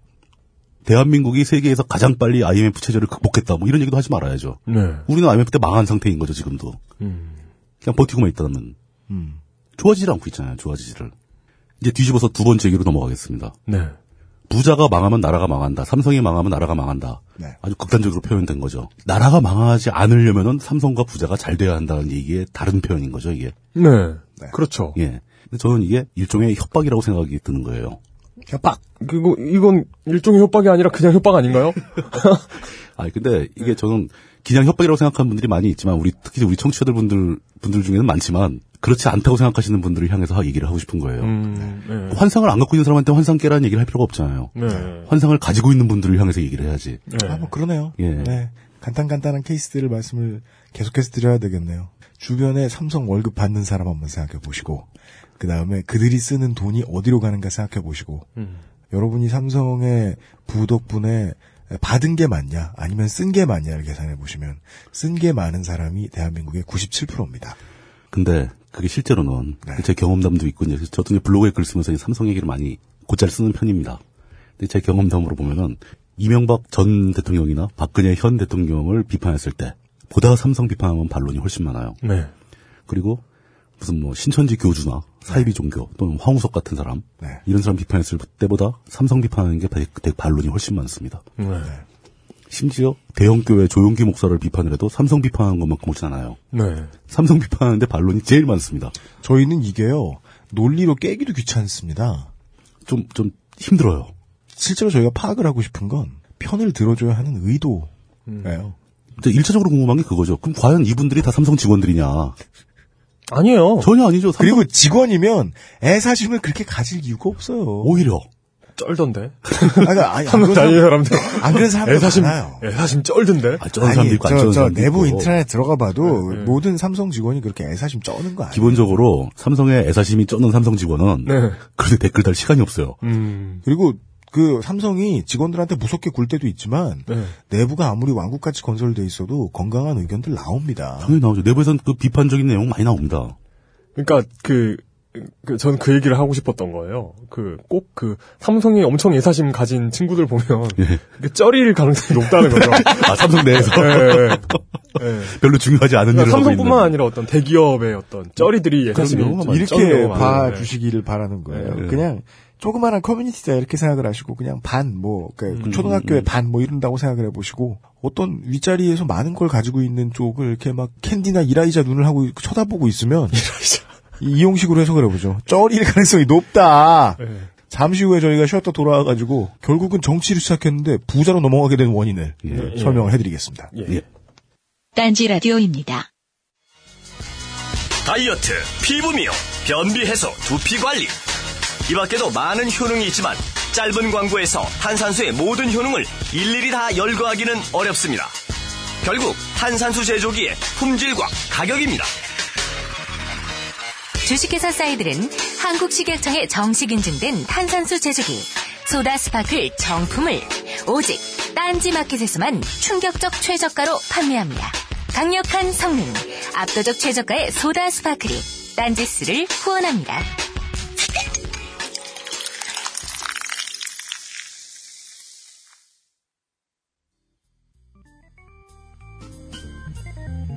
오늘 받자마자 한봉 희석해서 애인 주고 한봉 희석해서 제가 마셨는데 반 정도 마셨더니 속에서 불길이 올라오더라고요. 저는 눈치유 목적으로 구입했습니다.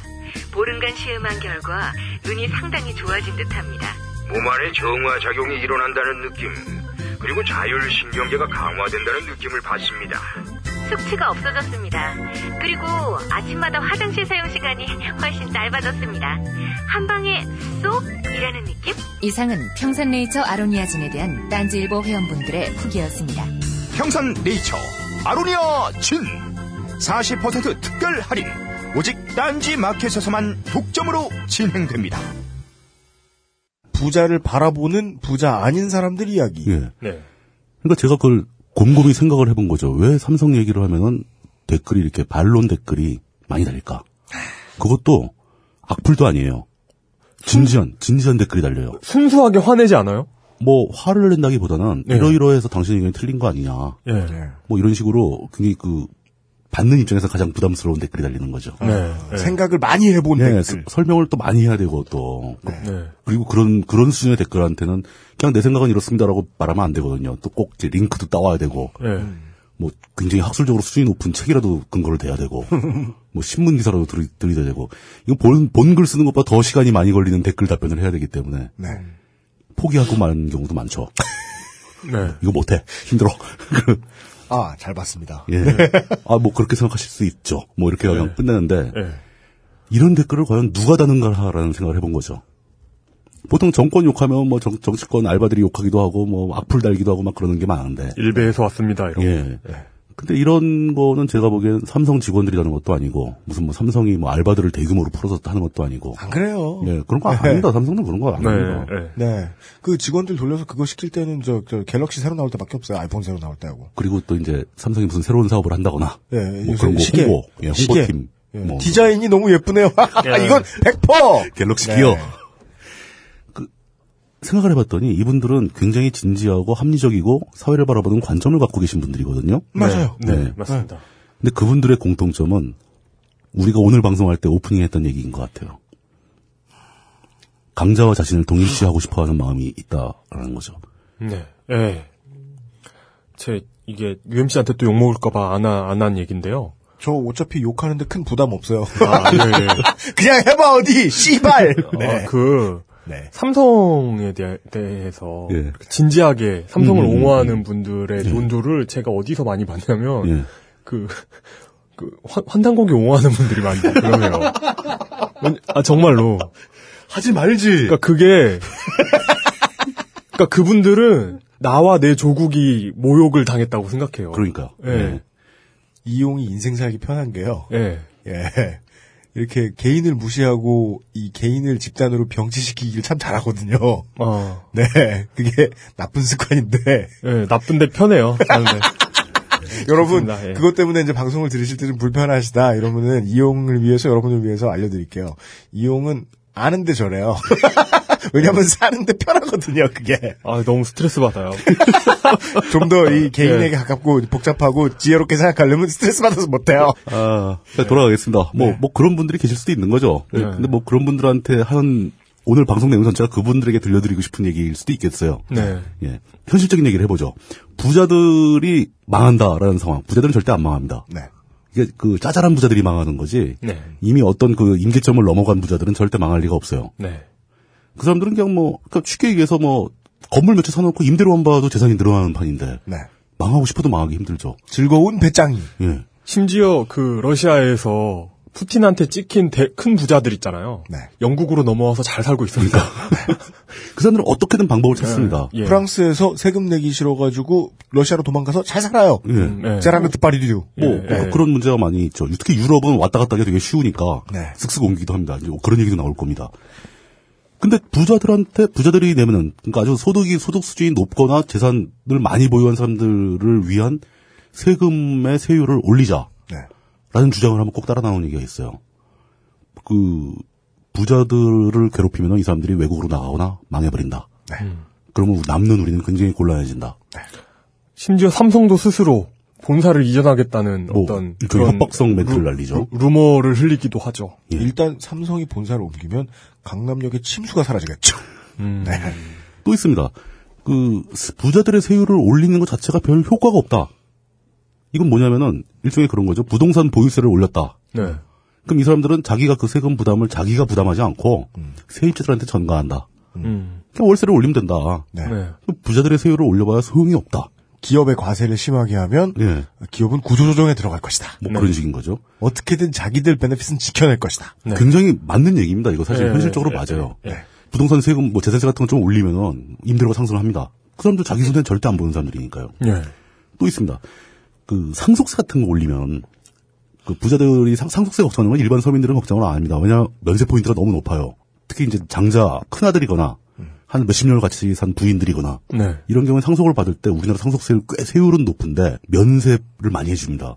제가 알기로는 한, 한 4, 5억까지도 면세가 돼요. 네. 웬만큼 별 볼 일 없이 예. 분들은 그냥 편안하게 뭐 그냥 아파트, 예, 뭐 예. 아파트 한 채 이런 거 가지시는 분들은 상속세 생- 신경 안 써도 됩니다. 안 써도 네. 됩니다. 상속세 신경 쓰는 것은 물려줄 재산이 최소한 뭐 100억대 이쯤 되는 사람들이 신경을 써야 되는 거죠. 지금도 충분히 높은데 상속세율을 더 올리면 이 부자들이 땅 다 팔고 외국으로 떠나게 된다. 네. 그렇게 되면은 부동산 가격이 폭락할 것이고 부동산 가격이 폭락하면 우리나라 경제가 무너진다. 네. 이래도 부자들의 세율을 올릴 것이냐? 라는 질문이 나온다는 겁니다. 네. 이거 답하기 쉽지 않죠. 네. 특히나 다른 재산이면 모르겠는데 부동산 문제는 떨어지면 다 같이 망한다는 공포가 있- 있어요. 맞아요. 네. 사회 전체가 붕괴된다는 거죠. 사회 경제가. 이거 하나하나 반론하려면은 밤새도 모자랄 것 같습니다. 그리고 또 경제라는 게 제가 경제의 전문가도 아니고 어느 한 부분을 놓고 비판해서는 안 되거든요. 네. 그러니까 이 어떤 하나의 특정한 변화가 생기면 이 변화는 돌고 돌고 돌아서 반대 효과를 나타나기도 합니다. 네. 당연합니다. 예. 그런 걸 가지고 분, 저 분석해서 한다면 이 방송 내용으로 쓸 수가 없을 거예요. 대신 아주 저는 굉장히 쉬운 길을 택하겠습니다. 부자들 세금이 우리보다 엄청 높은 나라는 다 망했습니까? 라고 물어보는 거죠. 예를 들어 스웨덴 같은 나라, 우리나라보다 세금 비율, 세율이 엄청나게 높습니다. 네. 특히 상한선, 그러니까 소득이 높은 쪽으로 올라갈수록 수- 뭐 세율이 막 상승하죠. 그렇죠. 그럼 그 나라 부자들은 이미 다 도망갔나요? 그 나라 부자들은 왜 거기 살고 있을까요? 음, 꿀을 발라놔. 점, 점착성이 강한 꿀을 이렇게 발라가지고. 예, 예. 부자들 발바닥에 다 접착제가 붙어 있어가지고. 예. 향수, 이런 거. 또 다른 예를 하나 들어보겠습니다. 미국 경우에 이제 그 그르누이가 만든. 20세기 초반에 나, 나, 나 그 소설 읽기 전에 진짜 그 향수인 줄 알았어요. 고양이 그리운 소설인 줄 알았는데. 미국에는 뭐 경제에 대한 얘기를 할 때 미국에서 항상 그 많이 언급되는 대공황이 있었죠. 네. 대공황을 극복하기 위해서 루즈벨트가 뉴딜 정책을 폈습니다. 네. 그리고 이제 그게 계속 이어지면서 민주당 정권이 2차 대전 직후까지도 계속 민주당이 정권을 잡았었죠. 네. 그때 그 뉴딜 정책에 기반해서 미국의 상위층에 대한 소득세율이 50년대 초반에는 90%가 넘게 올라갑니다. 어. 사실 세금이 90%라는 건 상상이 안 가는 얘기죠. 그러니까 세, 세율이 90%라는 거예요? 예. 기존, 기존 대비 90% 아니, 올랐다는 세, 거예요? 세율이 90%를 넘습니다. 어. 100원 벌면 90원이 세금? 그렇죠. 이제 그게 이제 물론 밑에 이제 단계가 있는데 최고 구간의 세율이 90%를 넘, 넘겨갑니다. 90% 넘는 세금 이건 거의 공산주의죠, 이건. 일수업자죠. 그, 이게 뭡니까? 뭐 돈 벌면 다 뺏어가니까. 네. 그럼 부자들 세금 올리면 부자들 다 도망가고 나라 망한다는데 미국이 망했나요? 그때 미국은 세계 최강대국으로 발돋움하는 시절이었습니다. 중산층이 엄청나게 확대되고 그들의 소득이 큰 폭으로 오르고 부자들 그 일부 아, 고소득을 올리는 부자 계층이 급격히 줄어들기 시작합니다. 네. 그리고 노동자들의 권리가 상승되고 이때 강해진 미국의 국력이 2차 대전 때 폭발하는 거죠. 2차 대전을 싹 쓸어버린 나라가 미국이잖아요. 사실 네. 유럽도 패전국이라고 볼 수 있죠. 다 망가졌으니까. 그러니까 이, 이, 그 대공황 이전에 예. 그 어떤 미국의 상황이라고 해야 될까요?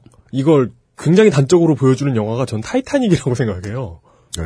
왜냐하면 진그그 영화에서 보여주는 그 배의 영역이 딱 두 가지가 있거든요. 사- 상류층과 완전 떼 엄청난 부자들이 사는 귀족들. 그런 그 1등석과 economy. 예, 진짜 완전 슬럼가를. 이어놓은 예. 것 같은 그 네. 3등석이에요. 네. 예. 그 중간이 없었죠. 그 중간이 안 나온 건지 없는 건지 모르겠어요. 아, 그렇습니다. 그때 네. 그 2차 대전을 완전히 그 자국의 독식으로 승리를 이끌어낸 미국은 네. 심지어 어느 정도로 강, 그 국력을 발휘하냐면은 음.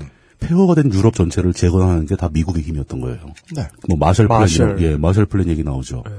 그리고 그때 달러를 유럽에 풀어서 유럽을 다 살려놨기 때문에 지금도 유럽에서 미국의 달러의 강세에 대해서 예. 뭐라고 얘기를 안 하는 거죠. 그리고 그 미국이 영국과 소련의 전쟁 중에 지원했던 무기들이 그렇죠. 다 공짜가 아니었죠. 공짜가 아닌 거죠. 다 돈이, 돈이죠.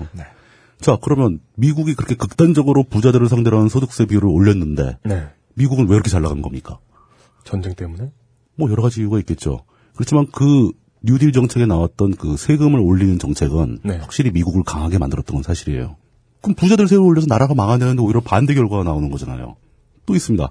지금도 미국 현재 그 현재 상태에서 네. 미국에도 엄청난 부자들이 많죠. 미국도 양극화가 굉장히 심한 나라니까. 네. 물론 이 양극화가 이제 민주당의 전통적인 정, 정책들이 없어지고 계속 공화당스러운 정책들이 수행되면서 양극화가 심해졌다고 보는 면도 있지만 뭐 그건 이제 주제하고 관계 없으니까 워렌 버핏 같은 사람은 앞장서 가지고 부자들이 스스로 세율을 올려야 된다고 주장을 합니다. 유명한 얘기죠. 예. 그럼 이 사람은 미국 경제를 망하게 하려는 의도가 있는 건가요? 나쁜. 혹시 뭐, 뭐, 빨갱 유대인 자본에 뭐 이런 아, 이런 프리- 얘기 나오나? 프리메이슨 예. 네. 사실 실제로 그 부자들은 그냥 단순히 돈만 많은 게 아니죠. 어느 정도 수준 이상의 부자들은 네. 그 돈의 힘을 기반으로 삼아서 정치적 권력도 갖고 있고 사회적 발언권도 가지고 있고 언론의 영향도 아주 굉장히 강하게 보유하고 있습니다. 이 사람들이 부자 망하면 나라가 망할 것이다. 나라 망한다라는 얘기를 자신들의 이익을 위해서 사회적으로 널리 떠들고 있는 게 아닌가. 이런 생각을 한 번쯤은 해볼 필요가 있다는 거죠. 미국 얘기 아닙니다. 우리나라 얘기입니다. 부자 망하면 나라 망한다는 얘기가 아주 대표적인 환상 중의 하나인 거죠. 이래서 우리나라의 저소득층이 세금 올리겠다는 정책을 극단적으로 반대하고 자기는 그 세금 내지도 않을 거면서 참여정부 때 종부세 네. 나오자마자 조선일보에서는 세금 폭탄이라는 말을 만들어냈고 종부세를 전혀 평생 가야 안 낼 것 같은 사람들도 세금 폭탄이라는 거 얘기를 하면서 참여정부를 비난을 했었죠. 이거는 이런 환상이 있는 겁니다. 이 사람들이 자기가 그 세금을 하나도 안 낸다는 사실은 별로 중요하지가 않은 거예요.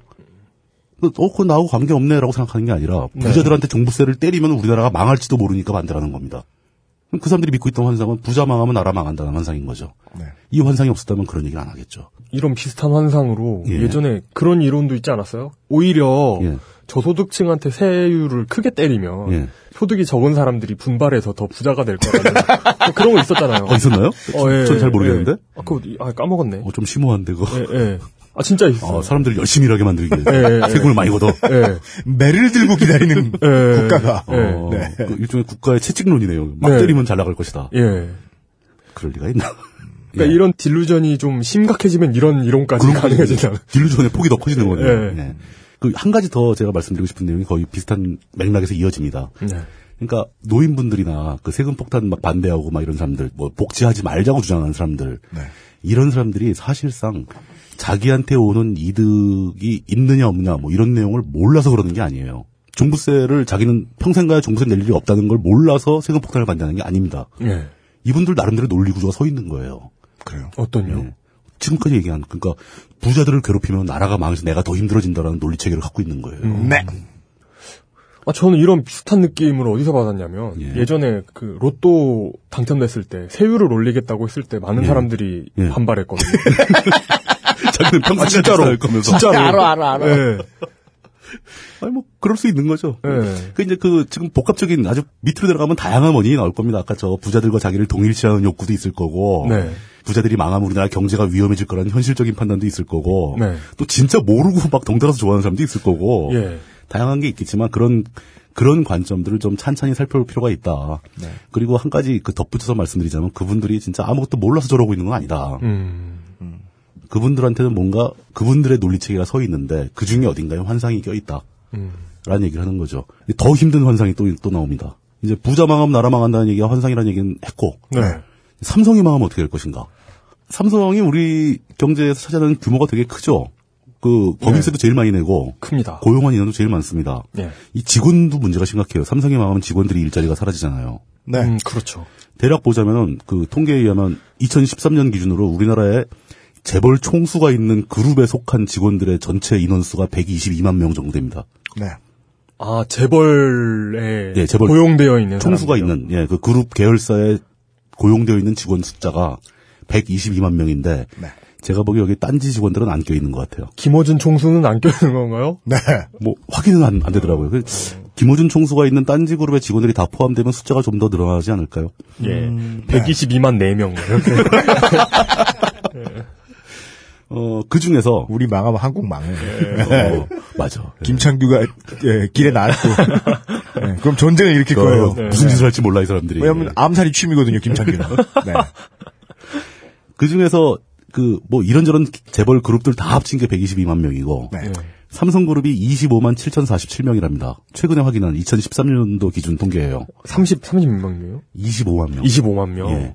그 2등이 현대차그룹입니다. 네. 음. 현대그룹은 예전에 해체가 됐죠. 네. 네. 막 쪼개지면서 현대차그룹이 생겼, 생겼죠. 네. 정몽구에. 현대차그룹이 14만 7,754명.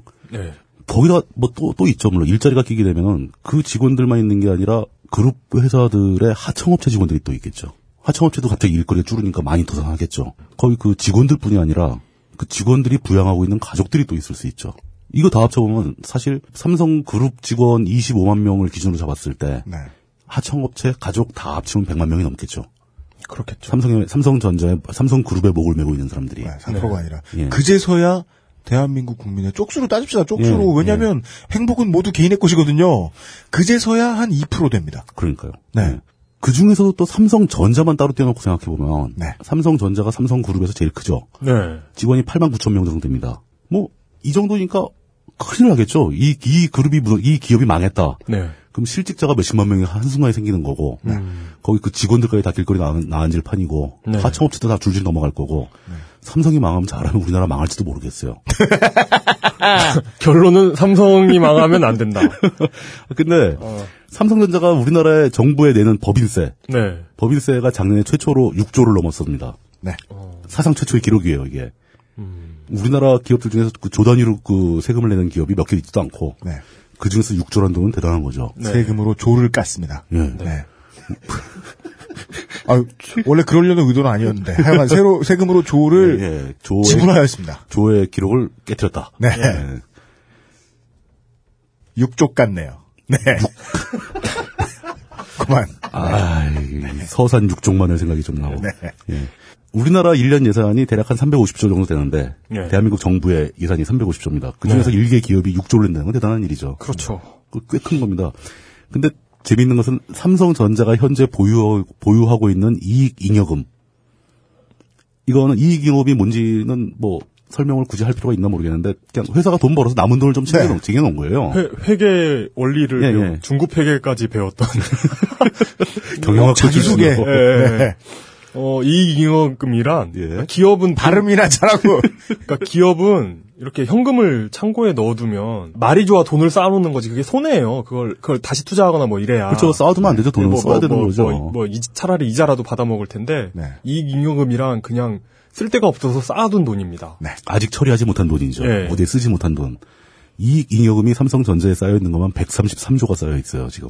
133조나 갖고 있는 회사니까 6조 정도 세금 내는 건 뭐 전혀 부담이 없겠죠. 네. 그런 상태에서 6조라는 숫자만 해도 사실 올 상반기에 우리나라가 세수가 빵꾸가 났거든요. 네. 네. 쓴 돈이 더 많았어요. 예. 그 차이가 대략 6조입니다. 그 빵꾸 정도를 삼성전자 혼자서 막아줄 수가 있는 거예요. 대단한 일이죠. 100만이 넘는 사람들이 생계가 막연해지고 6조 원이 넘는 세수가 사라지고 뭐 시장이 붕괴하고 막 난리가 나겠죠. 네. 삼성이 망하면. 네. 네. 그러니까 어떤 면에서 보자면은 삼성이 망할까봐 걱정하면서 갤럭시 폰을 사는 사람들의 입장이 이해도 가요. 전 잘 이해가요. 네. 저는 히어로즈가 망할까봐. 아니 실제로 그 물어보면은 아저씨들 중에서 음. 상당수는 왜 갤럭시 폰을 쓰는가? 한국 사람이면 그래도 삼성 걸 사줘야지. 네. 라고 얘기하는 사람들 많습니다. 네. 아, 예, 많아요. 예. 이분들 사고의 바닥에는 그런 내용이 깔려 있는 거예요. 네. 이런 상황인데 이렇게 엄청난 삼성을 두고 삼성전자를 두고 삼성 망하면 나라가 망한다라는 게 환상이라고 얘기할 수가 있겠느냐 하는 얘기인 거죠. 네. 이 공고해 보이는 예. 느낌을 무슨 수로 깨느냐. 그렇죠. 심지어 이게 환상인지 아닌지 그 환상 아니야 사실이야 이렇게 얘기도 반론하기 쉽지 않습니다. 아마 여러분들이 삼성 좋아하는 분들과 논쟁을 하신 경험이 있다면 네. 제가 지금 얘기하는 이 두께, 이 사실의 두께 네. 이게 얼마나 무서운 건지를 느껴보신 적이 있으실 거예요. 거기다 대고 뭐 삼성 망해도 우리나라 안 망해 막 아무리 얘기를 해봐야 그쪽에서 이런 얘기 딱 들이대면은 삼성의 규모에 대해서 얘기를 하면은 네. 또 이거를 깨뜨릴 만한 숫자가 또 있어야 될 거 아닙니까? 그런 거 없잖아요. 이게 세상을 살면서 이 자본주의 사회에서 가장 띠꺼운 부분입니다. 공포로 인해서 평화를 유지해주는 스킬. 그 굉장히 유효하고 잘 쓰이죠. 네. 예. 네. 그래서 지금 아무리 미국에 앉아 있는 똑똑한 잉여들이 제발 저 차 만드는 회사에 돈 좀 그만 퍼줘라. 음. 얘기해도 소용이 없는 소용이 거예요. 없어요. 돈을. 퍼줘서, 예. 그러니까 평화를 유지하는 도구로 돈을 퍼주게 생겼으니까 말이죠. 그렇죠. 네. 네. 돈이라는 게 원래 그렇죠 또. 네. 예. 그럼 이제부터 이 불가능해 보이는 설득 작업을 시작해 보겠습니다. 네. 과연 될지 안 될지 모르겠습니다. 꿈이 크다. 예. 네. 가장 원론으로 돌아가서 기업은 망하는 게 원칙입니다. 중요한 이야기가. 아, 진짜요? 털이 아무리 덥수룩한 사람이 왕으로 들어앉아도 왕조는 몇 병에 못 가니까요. 아, 나라도. 망하는데 기업도 당연히 망하죠. 아, 유, 유구 왕국의 경우처럼. 지금 카인 기자가 왕이 기껏해야 천년? 네, 얼마 못 가요. 아, 가슴의 털까지. 그러니까 그것까지 다 떼다 붙여도 온몸의 털을 네. 다 가져봐야죠. 예. 네. 그 자본주의 제도 하에서 네. 움직이고 있는 시장이라면은 그 시장의 참여자는 누구나 거덜날 수 있는 겁니다. 네. 네. 돈 잃으면 망하는 거죠. 네. 그 기업은 돈 버는 집단이고 돈 못 벌면 망하는 겁니다. 장기적으로 생각해 보면 예. 기업은 망해야 됩니다. 망해야 건전한 자본주의가 구성이 되죠. 네. 실제로 망한 회사들 얘기를 한번 시작을 해보죠. 네. 2001년도에 엄청나게 유명한 회사가 엄청난 파장을 일으키면서 망했습니다. 네. 미국의 엘론, 엔론. 엔론, 엔론. 네. 엔론을 이끌었던 케네스 레이 전 회장과 제프리 스킬링 전 최고 경영자에 대해 배심원단은 범죄 사실을 숨기기 위해 반복적으로 허위 증언을 했다고 비난하면서 유죄 판결을 내렸습니다. 레이 전 회장에 대해서는 은행 사기와 은행에 대한 허위 사업 보고 등 6개 혐의가 모두 유죄로 인정됐고 스킬링 전 CEO에 대해서는 28개 혐의 가운데 내부자 거래와 공모, 사기 등 19개 혐의의 유죄를 인정했습니다. 검찰의 승리로 평가되는 이번 판결로 레이와 스킬링은 25년에서 185년까지 선고받을 수 있을 것이라는 다양한 전망들이 나오고 있습니다.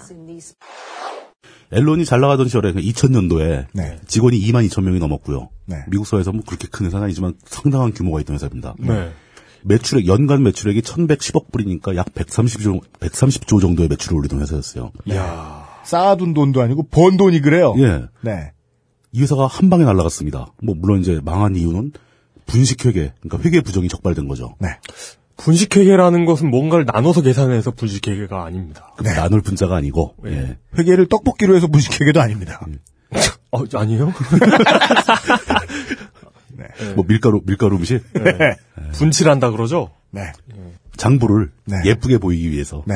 이익이 많이 나는 것처럼 속이는 행위. 이 엔론의 CEO였던 제프리 스킬링이라는 사람은 네. 그 미국 대법원에서 24년 4개월 형을 선고받습니다. 음. 참고로 예전에 그 90년대 우리나라 SK가 엔론하고 협- 합작해서 SK 엔론이라는 회사도 있었어요. 네. 어, 기억나는 것 같아요. 네, 있었어요. 어, 예. 광고 들으신 적 있을 겁니다. 예, 예, 예. 이런 회사도 그냥 한 칼에 날아갑니다. 룰을 어겼으니까. 네. 그리고 그 회사가 돈을 못 벌었거든요, 실제로. 네. 그러니까 다 가짜였던 거예요. 빚덩이였던 거죠, 회사가. 네. 그걸 자꾸 속여서 새로 돈을 끌어들이고 투자받고 꼬고 하면서 회사를 유지했던 건데. 네. 근데 그러면서 이렇게 큰 회사가 망하면서 미국 사회에 무엇을 남겼을까? 당연한 거죠. 회계 부정하면 회사 망한다. 그냥 이런 선례를 남기는 겁니다. 그 미국 회사들은 그 회계 부정에 대해서 굉장히 강경하고 신중한 입장을 갖추고 있죠. 절대 회계 부정을 하면 안 된다라고 생각을 합니다. 작은 게 하나 발견돼도 엄청난 페널티를 물- 물어야 되고 회사가 한 방에 날아가야 되고 CEO가 무려 24년형을 받습니다. 그러면 국가가 망하게 해줄 것이다. 법이 망하게 만들어줄 것이다. 그게 정상이다. 이런 공포. 예. 그러니까 이 규칙은 어기면 안 되는 거구나. 큰일 그러니까 나는 이건 거구나. 어찌 보면 미국 당국이 얻은 공포라고도 볼 수 있죠. 그럴 수도 그러니까 있죠. 이렇게 예. 분식을 철저하게 대처하지 않았더니 회사가 망하고 엄청난 사회적 파장이 오더라. 그렇죠. 미리미리 잡았어야 되는데 예. 분식이 조금 했을 때 잡았으면 이러지 않았을 텐데 예. 분식이 무한정 커지도록 내비뒀더니 회사 한 개를 통으로 말아먹고 실업자를 2만 명을 양산을 하더라. 뭐 이런 상황이 온다는 걸 미국 사회는 깨달은 거죠. 그 미국 사회가 분식 회계나 그 회계, 그 회계 쉽게 말해서 회계 부정을 굉장히 무섭게 생각하는 이유가 이런 경험이 있기 때문인 거죠. 음. 네. 우리나라에도 비슷하진 않지만 네. 아주 큰 회사가 망한 적이 있습니다. 아주 큰 회사. 예. 당시 순위로는 그 재계 2, 3위를 다퉜으니까 삼성보다 앞섰던 적도 많아요. 아, 네. 그럼요. 예. 네. 그 당시 부동의 1위는 현대였죠. 현대가 무조건 1등이었고 네. 그 2, 3위, 2등, 3등을 놓고 삼성과 겨루던 대우가 있습니다. 배우. 그 한때 이제 90년대 뭐 글로벌 경영 해가지고 뭐 세계는 넓고 꾼 돈은 많다. 세계. 네. 예. 그 김우중 씨의 사전이었죠. 예. 세계는 넓고 할 일은 많다. 예 네. 엄청나게 인기 있었어요. 이때는 대우가 제일 잘 나가는 회사라고 추앙을 받았었습니다. 맞습니다. 현대나 삼성이 다 내수 붙들고 있고 막 수출도 잘 못하고 빌빌댈 때 네. 대우는 저 북, 동북 유럽에 가가지고 자동차 공장을 막 짓고 그랬어요. 세계 경영. 예, 세계 네. 경영이 아주 뭐 화두가 됐었죠. 신문에 언제나 예. 우리가 전 세계적으로 몇 명의 고용인을 가지고 있는 회사다. 예. 라는 식의 이미지 광고 참 열심히 그리고 하셨습니다. 그 당시 이제 그 그 케이블 TV 보면은 예. 항상 나왔던 외국 채널이 스타 TV죠. 뭐 스타 TV. 예. 예, 항상 대우 광고가 나왔습니다. 대우 광고 나오고 그다음에 뭐 대우가 저 체코 이런 데서 자동차 공장 오픈하면은 그 오픈식 하는 거 다 생중계하고 네. 막 그랬었어요. 네. 네. 우리가 드디어 이런 데까지 진출했다 뭐 자랑하는 거죠. 네. 그- 그게 다 허상이었던 거예요. 네. 다 거짓말 위에 쌓여진 탑이었고 다 부채를 끌어다가 빚잔치 하고 있던 거죠. 99년에 이게 적발되면서 대우그룹이 해체돼 버립니다. 그때 대우그룹을 이끌던 김우중 씨, 이 김우중 씨도 김총수군요. 네. 그 라임이 좀 맞아요. 예. 김호준, 김호중. 근데 김우중 씨가 기억 이응 지은. 예, 네. 예. 이 털이 많진 않던데. 털이 없는 게 페인이었어요. 지난해부터 예. 아, 모조는 털이다. 예, 네. 예. 머리도 없으시잖아요, 그분. 털에 좀 집착을 하시는. 네. 예. 김, 김, 아, 김, 김호준이라고 그러면. 김어준 총수님의 어떤 미덕은 어, 회사가 망했는데 존속하게 하죠.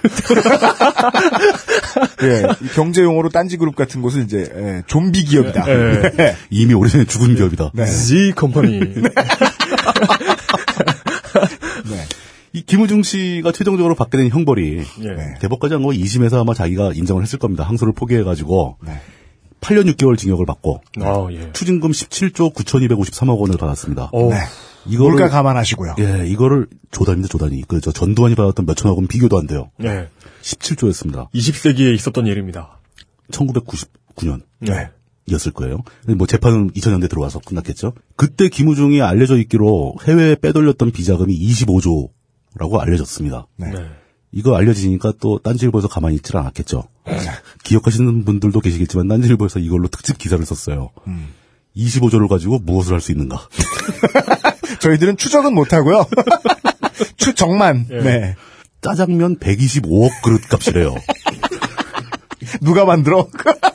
그러면 전 인류가 하루 하루 동안 어, 한세 그릇 먹을 수 있는. 예, 예. 하루 동안 하루 세 끼를 짜장면으로 때울 수 아, 있는 아, 요즘엔 두 끼겠다. 70억 정도 되잖아요, 요즘에. 어, 어. 당시로서는 당시로서는 삼시 세끼가 그렇죠. 가능한 세끼 가능하겠죠. 지구촌 짜장면의 날. 예. 네. 남북한 국민 모두가 1인당 179그릇씩 먹을 수 있었다.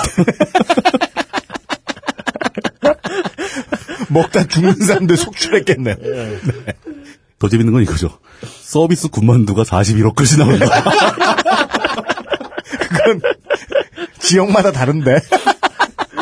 네. 뭐, 저 두 그릇만 시켜도 주는 데 있고, 한, 다섯, 한 다섯 그릇 시켜야 주는 데도 있고, 아, 단체로 먹었어야 됐네요. 네. 아무래도, 예. 한 그릇씩 따로 시키면 안 주죠. 최대한 많은 만두를.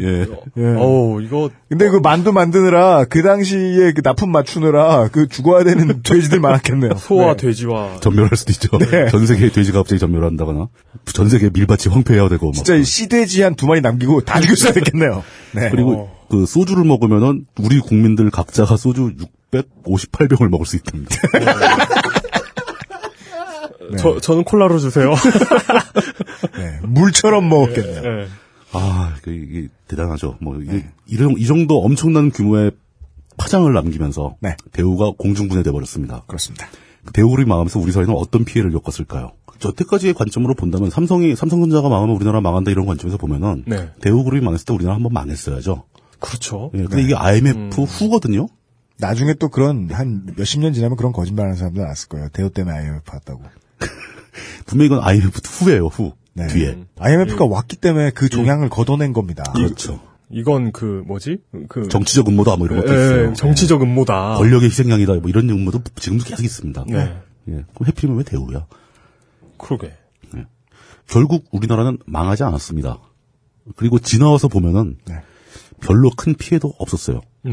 그 많던 그 그룹 계열사 한두 개가 아니어요. 수십 개, 막, 뭐, 백 개가 넘을 겁니다. 다 인수되고, 네. 대우가 가지고 있던 유형 자산들, 다 활용되고 있습니다. 네. 물론 후유증은 있죠. 아, 후유증 당연히 뭐, 있죠. 뭐 쌍용차라던가. 뭐 지금도 이제 다른 회사들이 옮겨가서 그 부담이, 뭐, 네, 지금 네. 경영을 악화시키고 있다거나. 예. 아, 뭐, 그렇지만 대우가 갖고 있던 그, 저, 유형 자산들, 다 그대로 일단 상징이 저기 지금 서울역 앞에 남아 있지 않습니까? 그렇죠. 대우그룹 본사 빌딩, 예. 이따시만한 거. 그 타이루 빌딩. 예. 아직도 그거 잘 쓰고 있죠. 그게 막 촤 하고 사라지지 않았어요. 네. Water element. Water elemental. 왜냐면 순식간.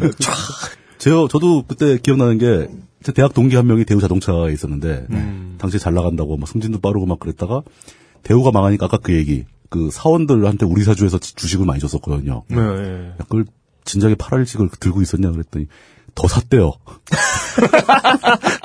왜냐하면 매집 대우자동차가 위험하니까 주가가 쫙 떨어질 거 아닙니까? 네. 기회다. 내부에서 돌아가지고 대우자동차가 설마 망하겠냐? 주식을 사서 모았답니다. 네.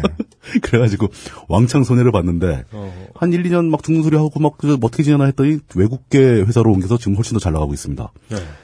이렇게 망했을 때그 지극 직장에 다니던 직원들이 일시적 실업 상태에 빠지죠. 그렇죠. 근데 그 정도 나가는 그 정도 대규모의 했던 그 기업에 근무하던 직원들이 네. 다른 회사에 취직을 못할 수가 없습니다. 충분히 갈 자리 찾아가고 네. 유능한 사람 순서로 먼저 가겠죠. 예. 눈치 빠른 사람 순서로 가게 될 거고 그 사람들 굶어 죽지 않습니다. 가족들 일시적으로 힘들어집니다. 수입이 끊겼으니까. 네. 근데 뭐 지금 파업하느라 몇 년씩 수입이 없는 그런 사람들도 잘 살고 버티고 있는데 대기업이 망했다고 해서 음. 거기 직원들이 다른 자리 못 차, 그 찾아가는 그 잠시의 기간 동안 뭐 길어 뭐 짧으면 3개월 길면 6개월이겠죠. 네. 그 기간 동안 돈을 못 받, 뭐 월급을 못 받는다고 해서 굶어 죽지 않습니다. 심지어는 그 당시에 우리나라 경제 상황이 최악이었음에도 불구하고 불구하고 네. 그때 우리 사회 그 대우그룹의 해체가 가져온 충격 없다고 얘기할, 얘기할 수는 없습니다. 음. 우리 사회가 다 흡수했습니다. 그걸로 우리 사회가 근본적으로 붕괴하거나 그러지 않았어요. 오히려 IMF 같은 사건이 터지면서 중소기업들 사장들 괴로워하고 또 그거 말고 또 요즘에 경제 규모가 확대되는 걸 멈추고 수평선을 그리면서 일자리 없어가지고 고생하는 젊은 친구들 이런 사람들이 고통이 더 큽니다. 더 많아요, 더. 숫자도 훨씬 많아요. 네. 이게 더 위험한 상황이지. 네. 대우그룹 망한 게 뭐가 문제가 되겠냐는 거죠. 숫자상으로 존재하던 돈들이 좀 사라졌겠죠. 유형자산은 남지만 네. 뭐 주가 주가 같은 건 실종되는 거죠. 네. 그러면 뭐 실제로 없었던 돈일 수도 있어요. 왜냐 대우가 역시 거짓말하던 회사니까. 아까부터 계속 상대적인 숫자를 이야기하게 되는데 주가가 떨어져서 주식이 폭락을 해서 주식을 사던 사람들이 망했어요. 그 사람들이 몇 명이냐는 거죠. 그렇죠. 음. 그거 그 공포를 왜 이렇게 과장하냐는 겁니다. 이거를 당신은 그러니까 이거를 이 논리를 왜 못 무너뜨리냐?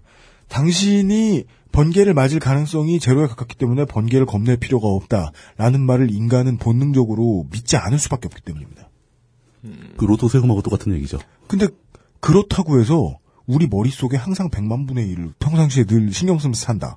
그러면 그건 필연적으로 손해일 수밖에 없다는 겁니다. 당연히 음. 왜냐하면 100만 분의 1 신경 쓰느라 5분의 1 안 보고 2분의 1 안 볼 테니까요. 오늘의 제일 중요한 주제의식이 그건 것 같아요. 맞, 맞습니다. 예.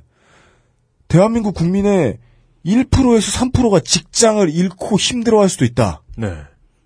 나머지 97% 같이 망할 것이다. 전혀 네. 그 얘기를 하고 싶습니다. 아닙니다. 예. 우리가 오늘 이야기, 하고 싶은 얘기 이거예요. 네. 음. 그런 것도 있죠. 예를 들어서 대우의 직원들이 일시적 실업 상태에 빠지고 고통을 겪었습니다. 네. 네. 그 사람들은 잘못한 게 있어요. 대우 그룹이 망할 때까지 네. 대우 그룹을 제대로 운영하지 오늘 혹은 고의적으로 잘못 운영하고 있던 김우중한테 협조하는 사람들이거든요. 네. 음. 이것을 어, 박정희 소백과 사전에서는 작은 부역, 작은 이라고 해석했습니다. 네. 네. 대우가 그런 식으로 대우도 분식회가 많이 했거든요. 네. 그러니까 그 추징금이 나온 이유가 그것 때문에 나온 거거든요. 사실 IMF 때 그 다 드러났죠. 다 그, 드러났죠. 그 많이 분식, 드러났죠. 분식회계 안 하는 회사가 없었죠. 그 사실 지금도 그렇습니다. 근데 그 요즘도 작은 규모 회사 같은 데 가면은 네. 그런 그 그러니까 누가 봐도 분식인 그런 것이 아니 이런 상황에는 이렇게 일단 일을 빨리 처리해야지라는 식으로 네. 실제로 분식을 하는 경우가 많은 것 같더라고요. 아직 그러니까 우리나라 기업 문화가 네. 좀 낙후돼 있다는 얘기 입증일 수도 있고 예. 예, 뭐 그렇습니다. 근데 그거 뭐 그렇다고 해서 뭐 그걸로 뭐 누, 누굴 망하게 한다거나 이런 것도 아니지만 네. 하지 말아야 할 일인 건 맞죠. 네. 그리고 그 망한 대우 그룹의 직원들은 그 하지 말아야 할 일에 동참했던 죄가 있다. 음. 약간의 고통은 감수해라. 네. 라고 사회적으로는 얘기할 수 있다는 거죠. 네. 예.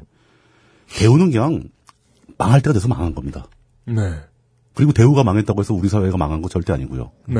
네. 단지 대우는 망하면서 우리 사회한테 좋은 교훈을 남겼죠. 네. 그때까지도 통용되고 지금도 막 통용되고 있는 그 대마불사라는 얘기. 네. 대마도 죽을 수 있다라는 걸 대우가 몸소 보여줬습니다. 오늘 이 얘기 꼭 하고 싶어요. 예. 아까 그 기업에 대해서도 이야기가 이야기가 나왔지만 대마가 죽어야 죽을 때 죽을 때만은 죽어야 판이 넘어가는 거죠. 예. 영생하면 흡혈귀죠. 아니 좀 저는 좀비. 저는 이 네. 대, 대마 불사의 믿음이 예. 그 가져오는 부작용은 그런 것 같아요. 대마 불사, 대마가 죽지 않는다는 믿음에서 어떻게 바뀌냐면 대마가 죽으면 안 된다는 믿음으로 쉽게 바뀌거든요. 그게 다른 전혀 다른 얘기거든요. 예, 그게. 예. 따라서 그 대마는 대마가 될 때까지는 이무기에서 용이었다가 나중에 시간이 지나가면 사람들이 이유식을 떠먹여주는 거대한 아기가 돼요. 음. 아기가 커졌어요가 돼요. 연명을 하고 있는 거죠. 예. 사람들의 피를 빨면서. 이게 그 전에 얘기한 그 짜라투스트라가 말한 네. 예, 그거 그게. 뭐라든가요? 그러니까 낙타 낙타가 사자가 되고 사자가 아기가 되는 그. 저희 뭐 전혀 어울리는 그런 건안 맞는 아니지만 것 같은데 계속 갖다 대고 있어요? 네. 어, 이거 어디에든 다 맞는 것 같아요, 이거. 네. 거기서 한, 한 번, 한 걸음 더 나가서. 예. 이거 얘기했더니 사- 많은 분들이 모르시더라고요. 그, 저, 배화교이죠, 배화교. 아, 예. 배화교의 교주 조로아스터. 예. 조로아스터가 짜라투스트라하고 동일인물이라는 거 예. 거의 많은 분들이 모르시던데. 발음의 차이일 뿐입니다. 네. 네. 저는 쓸데없는 얘기였어요. 네. 왜냐면 이용의 말을 받아주셨기 때문이죠. 예. 말렸지. 그러니까 저의 말을 받아주셨다는 언론적인 책임이 있는 거죠. 부역을 하신 거죠, 이용한테. 작은 부역. 자, 그 또 있습니다. 우리나라 얘기라면 또, 아, 우리나라는 뭐 워낙 엉망이니까 그럴 수도 있지 뭐, 뭐 이런 식으로 하실 것 같아서. 네. 네. 이제 해외 사례를 또 들어보겠습니다. 네. 정말로 제대로 된 회사가 제대로 잘 나가다가, 심지어 우리나라에서 삼성전자가 차지하는 비중보다 더 큰 회사가 당연합니다. 한 칼에 망한 경우도 있습니다. 네. 에, 미국 얘기만 또 하면 그러니까 가장 최근에 가장 부가가치가 많은 사업에 가장 큰 이름이었던 기업 중에 최근에 망한 기업 심지어 삼성전자와 많이 충돌했던, 경쟁했던, 말이 충돌이지 삼성전자가 턱 밑에서 주먹을 좀 휘둘렀고요. 예, 발 아래로 굽어보던 그런 기업이었습니다. 네. 네. 펜텍인가요? 네. 거기 상암동의 본사 보면 얼마나 큰지 알아요? 다 아실 겁니다. 핀란드의 노키아입니다. 네. 한때 노키아는 핀란드 경제를 상징하는 대명사였어요. 그렇죠. 네. 핀란드가 워낙 작은 나라입니다. 지금 삼성하고 똑같았어요. 핀란드 이콜 노키아. 그래도 삼성은 현대차도 있고 기아차도 있고 뭐 이것저것 우리나라 많이 있잖아요. 네. 그렇죠. 핀란드는 대기업이 이거밖에 없어요, 사실상. 노키아는 원래 그 핀란드에 숲이 많지 않습니까? 북유럽 네, 특유의 네. 그 숲의 나무를 베어서 펄프 생산하던 종이 회사였어요. 아. 이제 그러다가 이제 그 회사가 발전하면서 그 휴대폰 업계를 지배했던 적이 있죠. 네. 한때 우리나라도 이제 한국 노키아 들어와 있었고 그 예전에 스마트폰 시장에 노키아 폰 굉장히 많이 팔렸었습니다. 대한민국 시장을 못 뚫었을 뿐, 예. 예, 나머지 시장은 다 노키아 거였습니다. 근데 네. 못 들었다고 하는 대한민국 시장에서도 점유율이 상당했었어요. 아, 네. 네. 예, 그 굉장히 저가용폰으로도 나오고 네. 한 국가를 대변할 정도의 규모를 가진 그 대기업이 어느 한 순간에 스마트폰 경쟁에서 낙오되기 시작하더니 네. 순식간에 정신을 차려보니 MS에 팔렸어요. 네. 그때도 참 재미있는 농담이 있었죠. 선진 통일당 신세가 돼요. 네. 그러니까 시장 점유율 2.3% 업체가 시장 점유율 1.8% 업체를 인수했다. 바보들의 합종 연행. 예. 예. 그 노키아가 그렇게 망하면서 뭐 휴대폰 사업부를 갖다가 MS에 팔아넘기고 막 이러는 과정에서 핀란드 경제에 어떤 일이 벌어졌는가. 네. 삼성이 망하면 우리가 망한다. 우리나라가 나라가 망한다라는 얘기를 하려면은 노키아가 망했으면 최소한 핀란드 핀란드 경제도 좀 휘청거리는 레벨은 있었어야죠. 인구 얼마나 된다고 그 나라. 500만. 예. 천만도 안 되잖아요. 500만. 500만요. 예. 대한민국의 10분의 1입니다. 쪽수로 따지면. 인구 규모로 따지면 10분의 1이죠. 그 조그만 나라가 삼성과 대등한 규모였던 노키아가 망했는데. 아, 땅은 커요. 네. 네. 그런데도 멀쩡하다. 멀쩡할까요? 한번 그걸 그 생각을 해보자는 거죠. 네. 핀란드는 노키아가 망하는 뒤로 네. 그- 그 핀란드 정부도 노키아한테 음으로 양으로 지원을 엄청나게 쏟아부었었죠. 네. 네. 그게 다 없어지면서 그 새로 창업하는 벤처들 스타트업 네. 스타트업 시장이 갑자기 활성화되기 시작했습니다. 네. 그 중소기업들 중소기업들을 상대로 정부가 그 노키아에 들어가던 지원을 분산시키기 시작했죠. 네. 거기다 또 그 중소기업들한테는 엄청난 혜택이 쏟아지기 시작했습니다. 왜요? 노키아가 망한 뒤에 핀란드 정부가 노키아라는 대기업을 지원하던 자원을 중소기업으로 돌리기 시작하면서 네. 핀란드 전체에는 그 스타트업의 붐이 일기 시작했다라는 네. 얘기까지 했었죠. 음. 존나 큰 기업한테 만 원 주면 더 달라고 하고 싶겠지만 작은 기업들한테 10원 주면 존나 잘 쓰죠. 굉장히 감사한 일이죠. 아주 아주 효율적으로 잘 나눠 쓸 겁니다. 이 감사한다는 말이 경영의 효율이랑 되게 일치하는 말입니다. 효율적으로 잘 경영에다 썼을 겁니다. 매우. 많은 기업들이. 거기에 핀란드에 있는 창업하는 새로운 기술 벤처들 네. 또그 기존에 있던 중소기업들이 엄청난 혜택을 또 있게 됩니다. 무슨 혜택을 얻냐면 얻냐면 인적 자원이 쏟아진 거죠. 음. 노키아 내부에서 첨단 기술을 연구하던 기술자들이 엔지니어들이 네. 대거 뛰어나온 거죠. 덕분에 그 핀란드의 중소기업들은 지금 활성화되다 못해 국가의 경제를 이끌고 있는 상황이 됩니다. 그 오히려 그 중소기업들이 노키아의 위세에 눌려 있다가 네. 전 세계로 수출하는 그 수출량이 더 늘었어요. 네. 하나였다가 예. 100으로 1000으로 늘었습니다. 가지수가 갈라지면서 각각의 분량이 더 늘어버린 거죠. 제가 설명드렸던 케이스가 바로 그 앵그리버드를 만든 그럼요. 우리오죠. 예. 네. 그 납품이나 하고 있던 합창업체들이 갑자기 활성화되면서 글로벌한 기업으로 성장하기 시작했다는 거죠. 일제히. 이게 이 스토리가 제가 그냥 그 데이터 뒤져보고 하는 얘기가 아니에요. 이 스토리가 최근에 그 월스트리트 저널에 기사로 실린 적이 있습니다. 그 제목이 노키아의 몰락이, 몰락이 오히려 핀란드의 경제에 도움이 되고 있다. 거기다가 핀란드 국가 차원의 실업률이 감소하고 있습니다. 음. 이게 뭐 90년대에는 핀란드 실업률도 꽤 높아가지고 20%대였거든요. 어. 계속 감소하면서 최근에 7%대를 뚫었습니다. 이제 거의 우리나라만큼 됐네요. 그 우리나라 실업률이 가짜잖아요. 그게. 아마 제가 보기에는 뭐 정확하게 이건 통계를 못 찾았어요. 그러니까 그 이 이 인력들이 노키아에서 첨단 기술을 연구하고 뭐 그런 대기업에서 활동할 때에 비해서 그각 개인들의 수입은 줄었을지 모릅니다. 그렇죠. 그러나 핀란드 전체의 일자리는 확실하게 증가했습니다.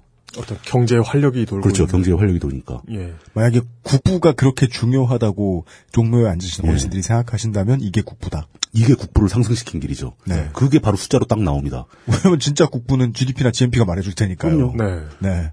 지난 3년간, 최근 3년간 그 EU, EU 평균 성장률이 0.9%입니다. 네. 핀란드는 요번에 그 작년에 2.1% 성장을 했습니다. 네. 이게 이 수치가 왜 이런가 생각하실 텐데요. 서구 유럽은 이제 성장할 게 없습니다. 진짜 성장할 네. 거 없죠. 그 사람들은 1% 넘어가면 잘한 거예요. 근데 네. 핀란드는 2%를 넘겼습니다. 뭐 결론적으로 말하자면 노키아가 망한다고 해서 핀란드는 절대 망하지 않았어요. 잘 됐어요. 오, 히려잘 나갔어요. 자, 실, 실제로 그 미국에서 예. 미국 통계에 따르면 기업이 만들어지고 5년이 지나면 예. 신규 일자리가 창출이 거의 안 됩니다. 그 효과가 죽어- 예. 거의 죽어버리죠. 예. 우리 뭐 예전에 말씀드린 적이 있었죠. 예. 그 기업이 그다음에 효율을 추구하고 네. 그 신규 투자를 줄이고 이렇게 되면 일자리는 창출되지 않고 오히려 기존에 있던 일자리가 줄기 시작합니다. 처음에는 일을 잘 못하기 때문에 10명이 필요했다 하더라도 이게 한 4, 5년 지나가면 익숙해지고 일이 자리를 잡게 되고 네. 그럼 두세 명이면 다 할 수 있어요. 그럼 결국 기업은 지속적인 신규 투자가 없다면 일자리는 줄게 돼 있다는 거죠. 똑같은 일을 하더라도. 네. 자, 이제 노키아 얘기를 끝내고 우리나라로 다시 돌아와 보겠습니다. 네. 삼성이 망하면 어떻게 될까요, 진짜? 삼성에 목매달고 매달려 있던 그 수많은 하청업체들은 다 어떻게 될지. 삼성이 보유하고 있는 그 자산들은 다 어떻게 되는 건지. 삼성의 직원들, 하청업체 직원들, 그 가족들은 다 어떻게 되는 건지. 지금으로서는 알 수가 없죠. 2002년 월드컵 당시에 딴지일보에 굉장히 큰 그 메가 히트 기사가 하나 있었습니다. 그 김호준 총수가 직접 썼던 우리는 강팀이다라는 내용인데요. 네. 욕을 많이 먹긴 했는데 저는 의도로만 좀 바라봐 주셨으면 좋겠고. 예. 예. 뭐, 분명히 비판받을 구석이 많은 글이었어요. 네. 하지만 대한민국이라는 나라가 우리 사회가 전후에 여기까지 오는 과정에 항상 남들 뒤만 따라다녔다고 해서 네. 자괴감을 가지신 분들이 너무 많다는 거죠. 음. 그럴 필요 없습니다. 우리나라 경제 규모로 지금 많이 떨어져서 15등입니다. 우리의 몸이 달려내는 물리적으로 달릴 수 있는 속도에 비해서 우리의 자존감이 너무 늦게 뛰어가요. 예, 너무 늦었어요. 네. 우리나라가 그렇게 약한 나라가 아닙니다. 우리는 그러니까 국민 전체 아니라 개개인들도 아직도 어딘가에서 초콜릿을 받아야 하지 않을까라는 생각을 가진 공포. 자꾸 이게 슬프죠. 어쨌든 현실적인 지표로 우리나라는 세계 15위의 경제대국이고 기술력에서도 몇몇 분야에서는 세계 수준에 결코 밀리지 않습니다. 네. 국제적인 특허도 많이 갖고 있는 나라고 물론 삼성도 많이 갖고 있지만 다른 회사도 많이 갖고 있습니다. 네. 지금 당장이라도 삼성 말고 LG 말고 그냥 구글이나 애플에 직접 납품을 하는 회사도 많고 할 수 있는 능력이 되는 회사도 많습니다. 네. 오히려 삼성이 exclusive 계약을 통해서 네. 그 배타적 계약을 통해서 이 중소기업체의 기술 능력을 독점하고 있을 수도 있어요. 그런 회사 많습니다. 그런 회사들은 저 구글이나 애플하고 직접 거래를 하고 싶어도 삼성 때문에 못하는 경우도 많아요. 네. 삼성에서 고정적인 수익을 보장해 준다는 조건 때문에. 네. 만약에 삼성이 없어진다면 이런 회사들의 가능성은 분명히 굉장히 빠른 속도로 빛을 볼 겁니다. 우리 사회에 이런 그 능력과 가능성과 뭔가를 할 수 있는 자원들은 무수히 많이 있습니다. 삼성 하나 망한다고 우리나라 절대 안 망하고요. 부자들이 세금 때문에 막 아우성을 친다고 해서 우리나라 절대 안 망합니다. 오히려 삼성이라는 회사가 사라짐으로써 삼성이 누르고 있던 노키아가 누르고 있던 중소기업들이 노키아가 없어지면서 활성화되듯이 삼성이 사라지면서 삼성에 납품하는 회사들이 더 큰 가능성을 발휘할 가능성도 굉장히 많습니다. 단지 차이는 그런 상황이 왔을 때 핀란드 사람들이 했던 것을 우리가 할 수 있느냐 없느냐 차이뿐입니다. 저는 우리나라 사람들이 핀란드 사람에 비해서 결코 못하지 않다고 생각하거든요. 참 안타까운 일 중에 하나예요. 대한민국은 나쁜 상황을 상정해 놓고 이런저런 혁명이나 개선을 꿈꾸기에는 너무 모든 게 언제나 잘 돌아가요. 되게 좋은 나라예요.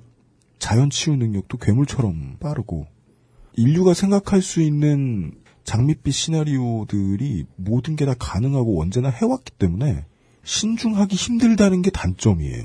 그 정도로 대한민국은 언제나 잘했습니다. 이 답답해요. 나쁜 상황을 상정할 수 없도록 늘 잘했습니다.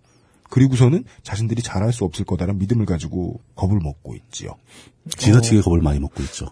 아니 그, 그 삼성도 그렇고 이러면은 대기업 해외로 나갈 거야 이런 얘기 많이 하잖아요. 그렇죠. 러니까 뭐 네. 그 기업에서 직접 얘기하지 않더라도 언론에서나 뭐 그 사설 쓰는 분들이 그런 말을 많이 하죠. 삼성 나가면 어떡하냐, 뭐, 이런 네. 소설 쓰는 사람들. 제가 알고 있는 주요 기업 중에 해외로 나간 기업은 제 기억에는 NC밖에 없어요. 어, NC는 나갈 이유가 있으니까 나가는 거죠. 그러니까 NC가 뭐 법인세율 때문에 나가진 않았거든요. 그것 때문에 아니죠. 그 시장 보고 따라간 거죠. 네. 그게 문제가 뭐냐면은 우리나라의 세금 법인세가 좀 올라간다고 해서 삼성 같은 대기업들이 갈만한 나라가 별로 없어요. 어떻게 나가요? 갈 데가 없어요, 갈 데가. 네. 오히려 외국 기업이 우리나라에 들어오려고 하는 판이라고요. 제 발로는 못 가요. 대한민국이 내쫓으면 나갈지도 몰라요. 이거 뭐 법인세를 뭐 세 배로 올렸다 이런 이게 뭐냐면 좀 그럴 수 있죠. 삼성이 망할지 망하지 않을지, 네. 삼성이 해외로 나갈지 안 나갈지, 삼성이라고 하지 맙시다. 오늘의 주인공 삼성이 아니고 대기업이니까요. 대마니까요. 대마. 대마가 대한민국을 빠져나갈지 안 나갈지는 순전히 대한민국 국민이 결정합니다. 당연한 얘기입니다. 대한민국 국민이 갤럭시 안 사면 나가요. 대한민국 국민이 현기차 안 사면 나갈 거예요. 그렇지 않은 이상 쟤네들은 지발로 못 나가요. 왜냐하면 대한민국 국민이 사주거든요. 얘네들은 국민이 허락해줘서 여기 있는 거예요. 여기에 시장이 있으니 그들이 있는 겁니다. 그리고 실제로 갤럭시 S4를 사시면서 삼성이 망할까봐 산다. 현기차를 사시면서 그래도 한국 걸 사야 되지 않겠느냐라고 하시는 분들이 그 대기업의 주인이에요. 주인. 그 주인이 왜 손기려 드나는 거죠. 주인은 어, 그 히어로즈의 주인께서 말씀하고 있습니다. 안 돼요. 우리는 장사하기 싫다고 이장석 대표가 때려치거든요. 저, 저는 줬대요. 아 그렇구나. 저는 그 앞으로 꾸준히 예, 그 등이 틀릴 거예요. 테이블석에 5만 원씩 쳐내면서. 예예예 예, 예. 이제 거의 이제 모든 얘기가 정리가 돼가는 분위기입니다. 네, 제가 곧 예. 네, 오늘 이야기의 주인공이네요. 오늘의 결론은 이겁니다. 네.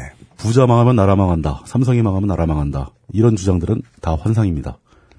아니 그 망하란 얘기가 아니고요. 그리고 오늘의 주제문은 대기업이 망해도 된다가 아니라 네. 아까 처음에 아, 말씀드렸던 망하면 안 되지. 망하면 큰일 나지. 말씀드렸던 가능성 곱하기 이윤 더하기 의무감 이 가격 그 비용보다 커야 된다라고 이야기했을 때 그 이윤과 네. 가능성입니다. B. 네. 정확하게 무엇이 나한테 B가 되는가. 이윤이 되는가? 그걸 보자는 얘기죠. 네. 이것을 괜히 쓸데없는 환상에 눈이 가려서 남들의 이익을 맞춰 남들의 이익을 위해서 투표한다는 것은 정말 바보 같은 짓이죠. 자신의 이익을 위해서 투표할 수 있는 그러기 위해서 이런 환상들을 깨뜨려야 하는 네. 그런 세상이다라는 얘기를 끝으로 마무리를 하겠습니다. 네. 오늘 이제 이 방송을 열심히 들어주셔야 되는 가장 중요한 저희들이 생각하는 청취 타겟은 네. 포항갑 울릉 그리고 화성 경기도 화성. 예, 예, 이 저희들이 에, 다른 딴지 종편이 다른 종편과 다르게 이번에 이 초미니 재보선에 네. 신경 많이 쓰고 있습니다. 뭐 취재도 막 하고 있고 네, 안 나갈 거예요 아마. 재미가 하도 없어서.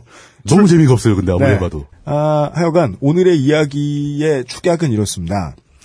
그 전에 이제 방송 초기에도 몇 번 이제 이런 주제에 거의 사설이죠 사설. 예, 사설을 몇 번 늘어놓은 적이 있어가지고 사실 이제 식상할까봐 안 하고 싶었는데 이런 식상한 사설들이 저희 느낌에는 식상한 사설들이 나오는 때가 바로 투표 때입니다. 왜일까요? 제가 의도하니까요. 아, 뭐, 뭘 낼까요? 뭐 어려워. 우리가 그러고 싶으니까 그러는 내가 거지. 이건이요. 가진 것, 가진 여기서 가진 것이라고 말하는 건 버려도 되는 아이템 말고요. 이 인벤토리를 뒤졌을 때 버려도 되는 건 버리죠. 왜냐면 인벤토리 보고 있기에도 복잡할 정도로 그런다는 느낌이 들 정도로 귀하지 않은 건 버리죠. 그래서 우리가 가진 것이라고 이야기할 때 가장 먼저 생각하는 것은 심지어 애도 안 해도 내가 귀해하는 키보드도 아니라 부예요, 부. 아, 키보드는 부의 일환이에요. 예, 그렇죠. 키보드는 생필품이죠. 네. 소모성 생필품. 네. 우리가 흔히 가진 것이라고 이야기하면 바로 그 부. 그런데 이 부는 제가 평생 생각해봐도 언제나 보수의 원칙을 따라요. 이 많으면 많을수록 이걸 지키려고 별지랄을 다해요. 예. 보수적인 태도는 이 미군에 의한 장갑차 압사 사고가 났을 때에 여중생 두 명의 희생을 그냥 밟고 지나가자라고 이야기했던 사람들의 견해입니다. 지키고 있기 위해서 소수의 희생을 감수하겠다는 거죠. 밀양에서 기꺼이 새누리당의 투표를 평생 해 주셨을 어르신들을 지금 지그시 밟고 지나가는 왜 난 빨갱이 아닌데 이러면서 그런 논지입니다. 예. 그 논지는 언제나 대마 위주죠. 음. 그리고 그 대마는 저희들이 처음에 말씀드렸던 그 상황에 전혀 벗어나지 않습니다. 어릴 때 왠지 예쁘고 싸움 잘하는 아이들이랑 친구하고 싶고 친구 아니더라도 아는 척은 어떻게 해보고 싶고 아는 척도 못한다면 최소한 그들이라고 친하다라고 우리 엄마 아빠한테 얘기하든지 그들이랑 상관없는 더 족밥 같은 아이들한테 얘기하든지 아니면 스스로에게 혼자 있을 때 거짓말이라도 하고 싶은 마음은 인간이 흔히 가지고 있는데 그냥 엄마 곁에서 떨어지고 싶지 않은 마음에서 조금 변환된 나는 혼자 설 수 없다라는 공포인 음. 것 같아요. 이건 김원준 총수가 했던 말이죠. 보수는 겁먹은 동물들의 반응에 지나지 않는다. 겁이 없이 살면은 좀 더 빨리 죽을 수도 있어요. 우리는 크레이지 택시를 통해 배웠어요. 그렇다고 해서 겁이 너무 많으면 옆 사람도 겁먹게 하든지 아니면 옆 사람을 희생시켜야 자신의 공포가 채워집니다. 공포를 채우기 위해서 인생을 살아나가면 좀 보람이 없잖아요. 그런데 그 사람들의 자본주의 사회에서는 사람들의 공포가 모이고 모이면 그게 언제나 대한민국에서는 재벌의 형태로 표현되더라고요. 세습 재벌.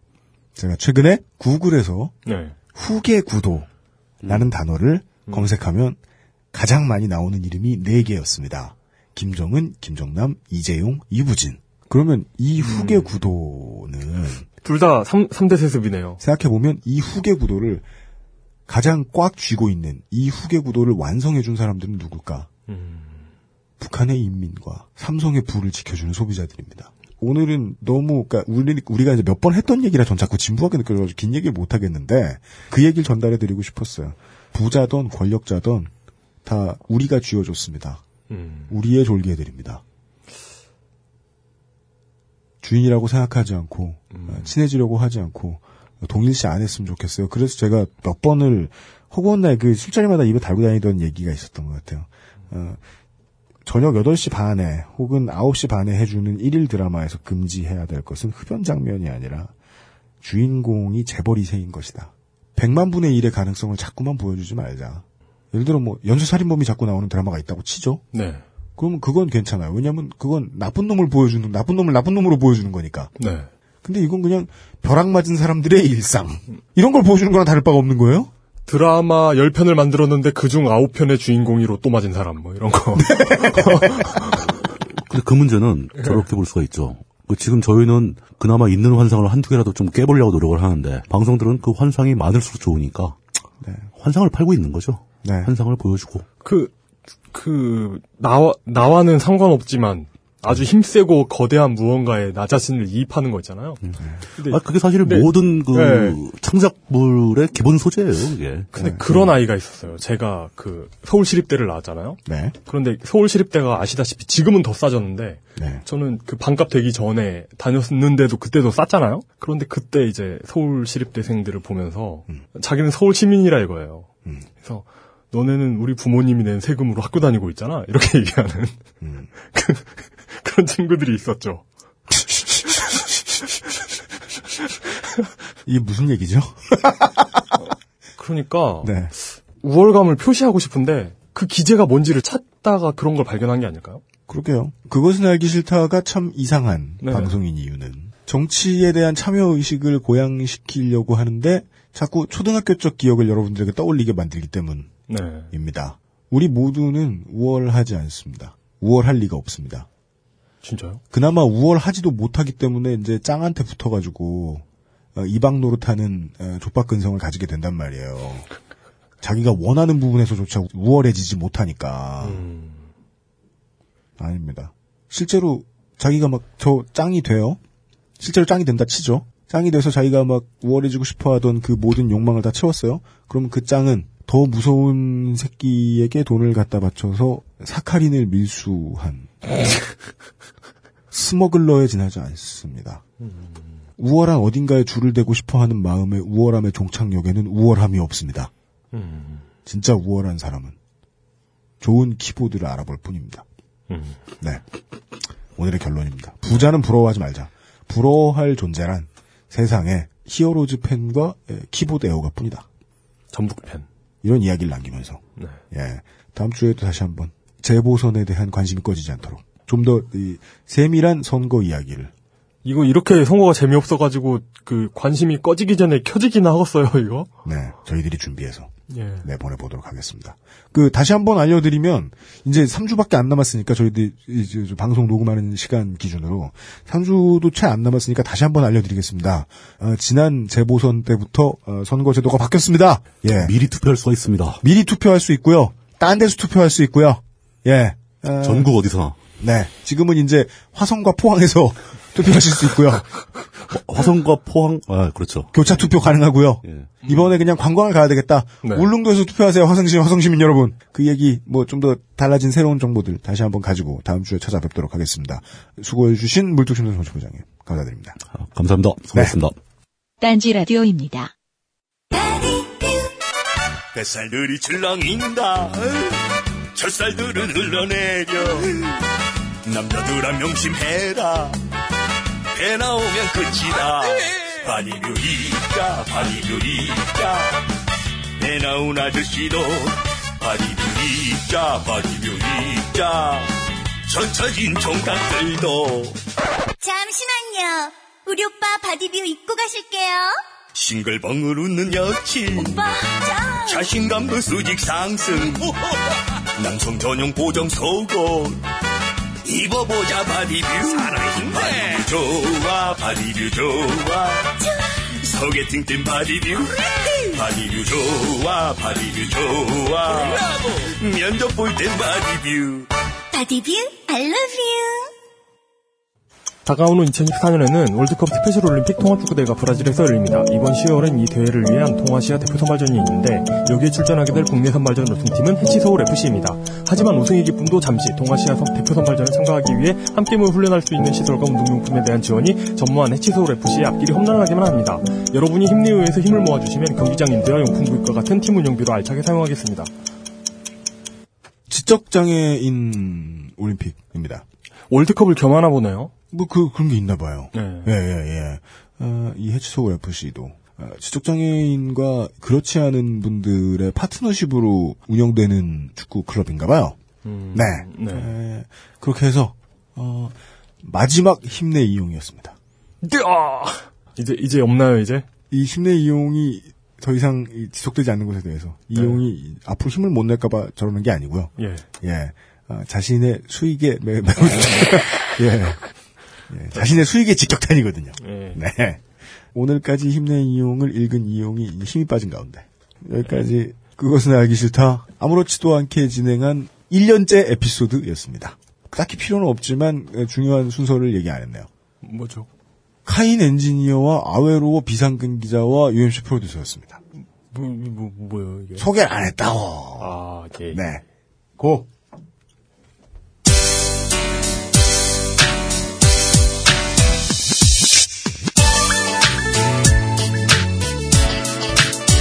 약속 안 했다고 해서 제가 방송을 일찍 접었을 것 같습니다.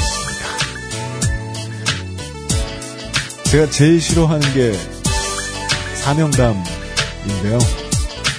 저한테는 이런 사명감이 있습니다. 사명감이 너무 많아서 괴물로 돌변하는 사람들을 비웃어야겠다는 사명감이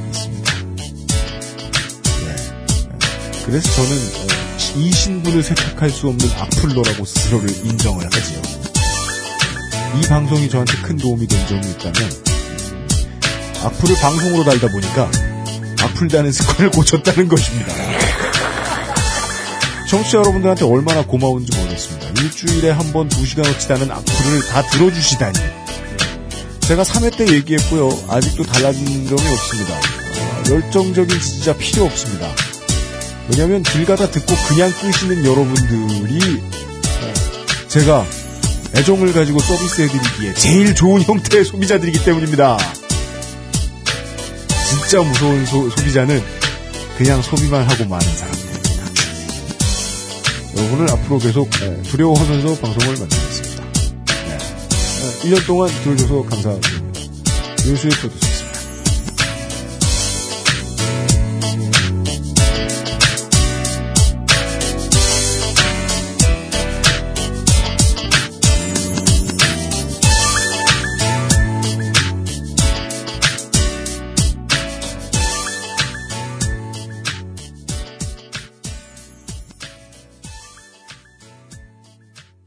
딴지 라디오입니다.